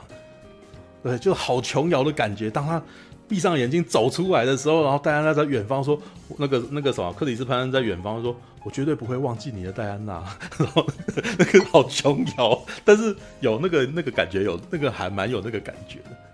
对，然后还有我我大概还要再提一下，我觉得克里斯潘恩在这里面的一个特色，你知道吗？不过这会被爆了一个雷啊。事实上，克里斯潘恩这个角色，史蒂夫·崔佛这个角色回来，并不是人回来，嗯，知道？这也是我觉得他蛮有趣的地方。这，但是这也是电影的预告片里面一直在避免告诉你们的事情。对，他很担心观众受不了，你知道吗？对，就很担心这种东西是不是有点、有点、呃、有点不正确，你知道吗？知道？就是这这好像可能会违反忠诚的概念，你知道吗？对，对他他花了一点时间让交代让大家对对对对对，然后他还要让他要让戴安娜让戴尔加朵讲出来说，在我心目中你就是你，这样我看到的只有你，你知道吗？可是啊，我觉得很有趣的是这个克里斯潘恩的另外一个样貌，克里斯潘恩这个什么史蒂夫崔佛的另外一个样貌，其实我觉得有点像汤姆克鲁斯，我觉得有点像，你知道吗？然后你看，在一九八四年。然后长得像汤姆克鲁斯，然后会开战斗机，敢他不干，知道 这超故意的，好像还好吧？我觉得没有那么一点点，就只有一点，就是让我那一瞬间突然间有一个这样子的联想，你知道？但是他没有那么，就那么一点点而已，你知道？我觉得很，我其实觉得蛮有趣的，但是我突然间也觉得，其实克里斯潘恩有有那么一点点汤姆克鲁斯的味道，就是事实上汤姆，我之前那个什么，我们的。几个朋友啊，就是那个什么制片业的朋友在聊天的时候，他有提到说，你知道为什么汤姆克鲁斯到现在还在还在这么拼吗？他说，因为好莱坞要的是一直都是二十岁到三十岁的汤姆克鲁斯，所以汤姆克鲁斯到五十几岁，他都必须还要必须扮演二十岁到三十岁的他。对，那为什么？因为没有人取代得了他，没有个没有一个人在气场上面能够能够能够继承他。知道他虽然他自己也一直想要找人，有没有？他他甚至在第四集都想要接班了，对，嗯、但是很很不幸的就是那个要接他班的人接不了他的班，知道？本来是要让鹰眼啊来来代替他的，你知道？第四集的气场很明显啊，他那个第四集的汤姆克鲁斯其实一直在做失败的事情，他一直都他一直都差一点就就要输就要就要死掉，然后可能旁边的人要救他之类的。他跟第三集不一样，第三集就是每一件事情都是轻描淡写，到第四集的时候，已经他去爬那个大楼都还会摔下去之类的，都还会撞到，然后大家要把他抓起来，然后感觉起来那个什么雷娜要雷娜可能以后接下来要，要接他，可是没有，我们看到第五集的时候他又开始凶起来，你知道？就是对，对，没有，因为因为鹰眼已经证明他撑不起票房，是是，就不行啊。他他拍的，他拍那个《神鬼认证》那个外传就不行了。哎，对对对，对啊，就是他自己一个人没有办法凭他的明星魅力弄起来。但是事实上，你看到那呃那部片其实还真的蛮有影响。第四集完了以后，鹰眼在那个复仇者联盟的戏也越来越少。嗯，对，就是你会发现他的那个什么，他的他也没有，你看到他到现在都没有个人独立电影嘛？是，对他现在大概哎，他好像只会在顶级里面出来而已啊。嗯，对啊。Alright，OK，okay，那个什么，如果你要看《神力女超人一九八四》，但是《神力女超人一九八四》可能会让一些美漫迷会失望，因为它事实上就是很单纯的故事，它没有跟它没有跟那个 DC 电影宇宙的时间任何时间线连在一块。但我觉得这是、嗯、这一直都是 DC 超级英雄电影的那个什么特色，你知道吗？是就是他们没有，他们没有像漫威连接这么大，而且每一个创作者。到每一个导演手中的时候，都很导演，都很导演作者像，嗯，所以它不像它不像漫威的东西的电影。漫威的电影事实上，虽然导演有的时候会会有一些导演个人风格跑出来，但是很大部分时间你可以感觉出来就是漫威电影，嗯，而且漫威电影大概是开始出现主很作者像的东西，是已经到了星际义工队的时候了。你到星际义工队的时候，你才开始感觉到，哎、欸，这个东西好有作者的感觉。对，就是那个冈恩，你知道吗？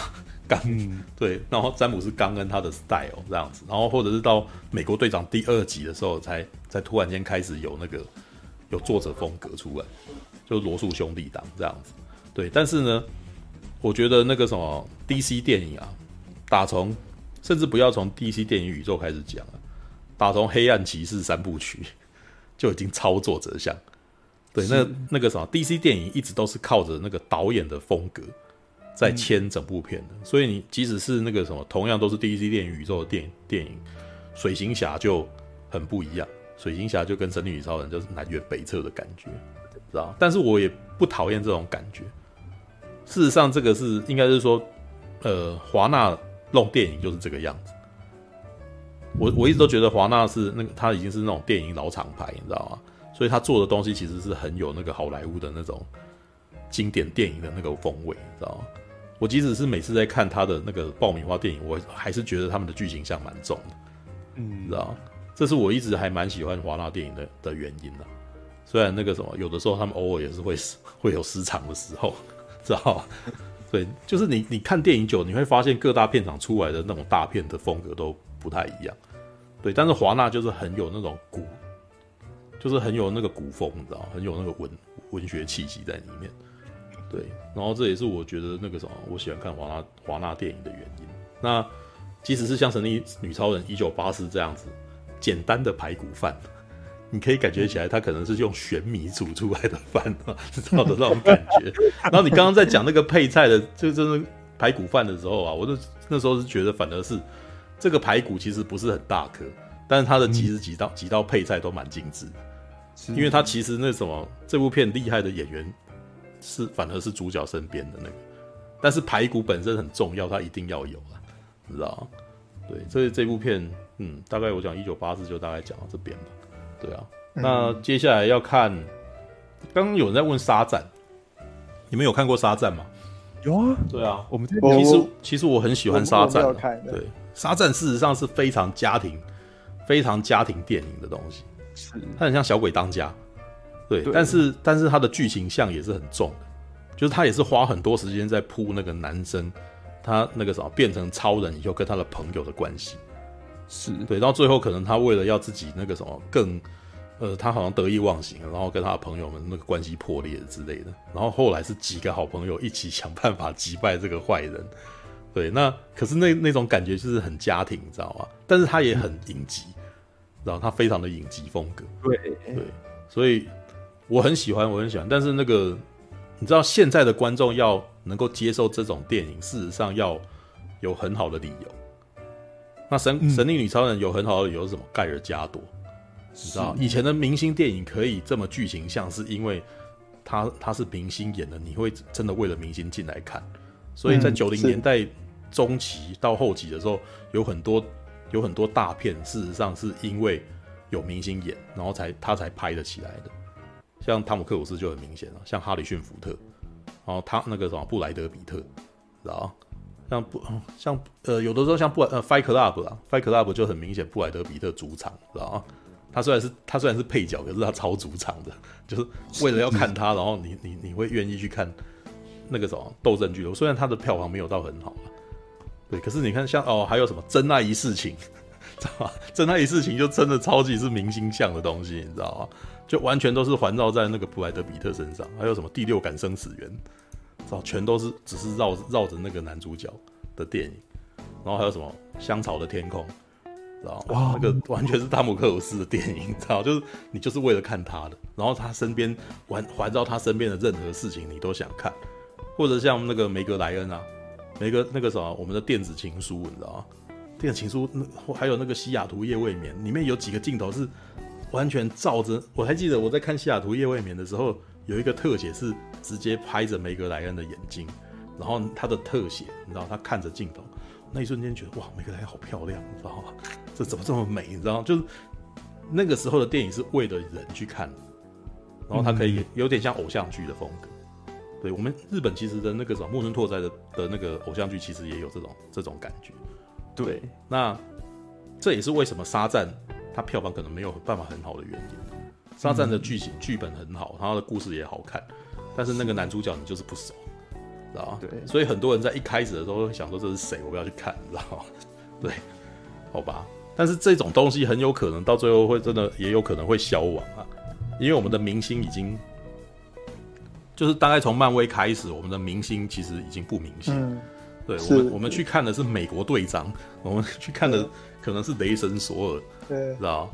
我之前不是有讲过一件事嘛？就是那个什么，有一部电影哈，克里斯伊凡演的一部爱情片，然后叫就然后在台湾这边叫翻成《爱上美国队长》，你知道吗？那你不是讲说他爱上克里斯伊凡，不是你要一定要就说他是美国队长，人家才会想起来是他，你知道吗？对对对，这是这是一个瓶颈啊，所以目前我就刚才讲嘛，只有小劳勃道尼跟盖尔加朵两个人。可以挑出可以跳出这个问题的，嗯、其他人其实都被掩掩盖在哦，他们目前所演的那种大成功角色一样。哦，史嘉史嘉丽乔安森也还好啦，嗯、因为史嘉丽乔乔安森他本身就是演技派，嗯、他还有那些得奖作品可以、嗯、可以撑这样。事实上，其他人、嗯、其他人都被掩盖在美漫的阴影下面。前几年有一部那个啥，小劳勃道尼演的杜立德啊，嗯、也是也也是有一点证明说，其实小劳勃道尼离开了钢铁人之后，也没人想看的。啊，虽然杜立德可能有别是他的成绩不好，可能是别的问题啊，但是事实上，呃，小罗伯道尼之后演的什么大法官啊什么的，好像也没有受到太多的重视。其实没有，有一度小罗伯道尼有证明他不需要是钢铁人，就是当他用福尔摩斯然后获得大票房的时候，嗯，嗯，嗯，对对。对，只是福尔摩斯到第二集之后就是比较有点后继无力，所以他呃他到最后其实反而有那个时候就变得比较麻烦。那怪异杜立德的问题在哪？你知道吗？他跳得太快哦，就是我们心目中的小萝卜道尼，就是大众心目中的，就是不要讲我们平常常看他。我们像我还记得小萝卜道尼以前在演那个什么《卓别林传》的时候的样子，所以我比较熟他。对，但是呢，小萝卜道尼对于大众的认识的观点，还是个英雄人物。然后他突然间变成杜立德那种那个什么插科打诨的的状态的时候，那有点跳，有点太跳，对。但是呢，怪医杜立德这种角色让谁演？OK，强尼戴普演 OK，知道为什么？因为强尼戴普装疯卖傻很长一段时间，知道强尼戴普他演那个什么神鬼奇航的时候，他基本上一开始他好像在那之前他还是演一个帅帅酷男，但是但从从那个什么神鬼奇航开始，他是演一个醉汉，你知道演一个。那个插科打诨的醉汉，然后到后来呢，又在开始拍一些那种童童话电影，大概从那个什么《爱丽丝梦游仙境》啊，然后那个什么，哦、然后还有那个那叫什么？巧克力巧克力冒巧克力冒险工厂，然后他就常常在把自己打扮成奇形怪状的样子，所以那个然后再做一些那种装疯卖傻的事情，你知道吗？所以在这种状态下，嗯、你要他演怪异杜立德是。绝配啊，OK，大家都不会觉得他的那个形象上面有差别。对，那可是如果你让，就是大家对于那个什么小劳勃道尼，虽然大家知道他很幽默，但是就还是希望他成为一个那种像汤姆克鲁斯形态的那种人，知道吗？是啊。不过其实小劳勃道尼在钢铁人那几年，不管是他演福尔摩斯，还是那个大法官，刚、嗯、那个七万万有也有讲到，他其实是。用很类似的方法去去演示这三个角色，是。这三个角色都是哦很急，然后都有点神经质，变成了小劳勃道林他那个时候的固定形象这样。对。我是没有看杜立德，我是不知道说杜立德里面呃所谓的那个什么插棍打诨，嗯、跟那个我们那时候之后知道小劳勃道尼的差别是在哪里这样。嗯嗯嗯嗯，其实我也没有看，但是应该是说那个时候有一些看过的人的反馈了，就是说可能他在剧本上就是一团糟。嗯对，他就所以他可能在插科打诨的时间超过了那个剧情本身的那个，他没有什么剧情，所以他可能胡闹的时间很长。那如果你要讲这个，嗯、我我觉得那个什么，唯一有一个人可以这样子玩，只有金凯瑞而已啊。对，像以前金凯瑞也有拍过一部叫做《鬼灵精》的片啊。嗯，哇，然后我靠，那个没什么剧情，你知道吗？对 对对对对，他的即兴演出，他是大概占了大概六七成吧。对，他那个故事真的是缩短到一个没有，就是在胡闹而已啊。嗯对，但是那种东西，我觉得到两千年以后，我觉得那个什么观众要的更多，是所以所以就变得已经没有办法这个样子，你知道？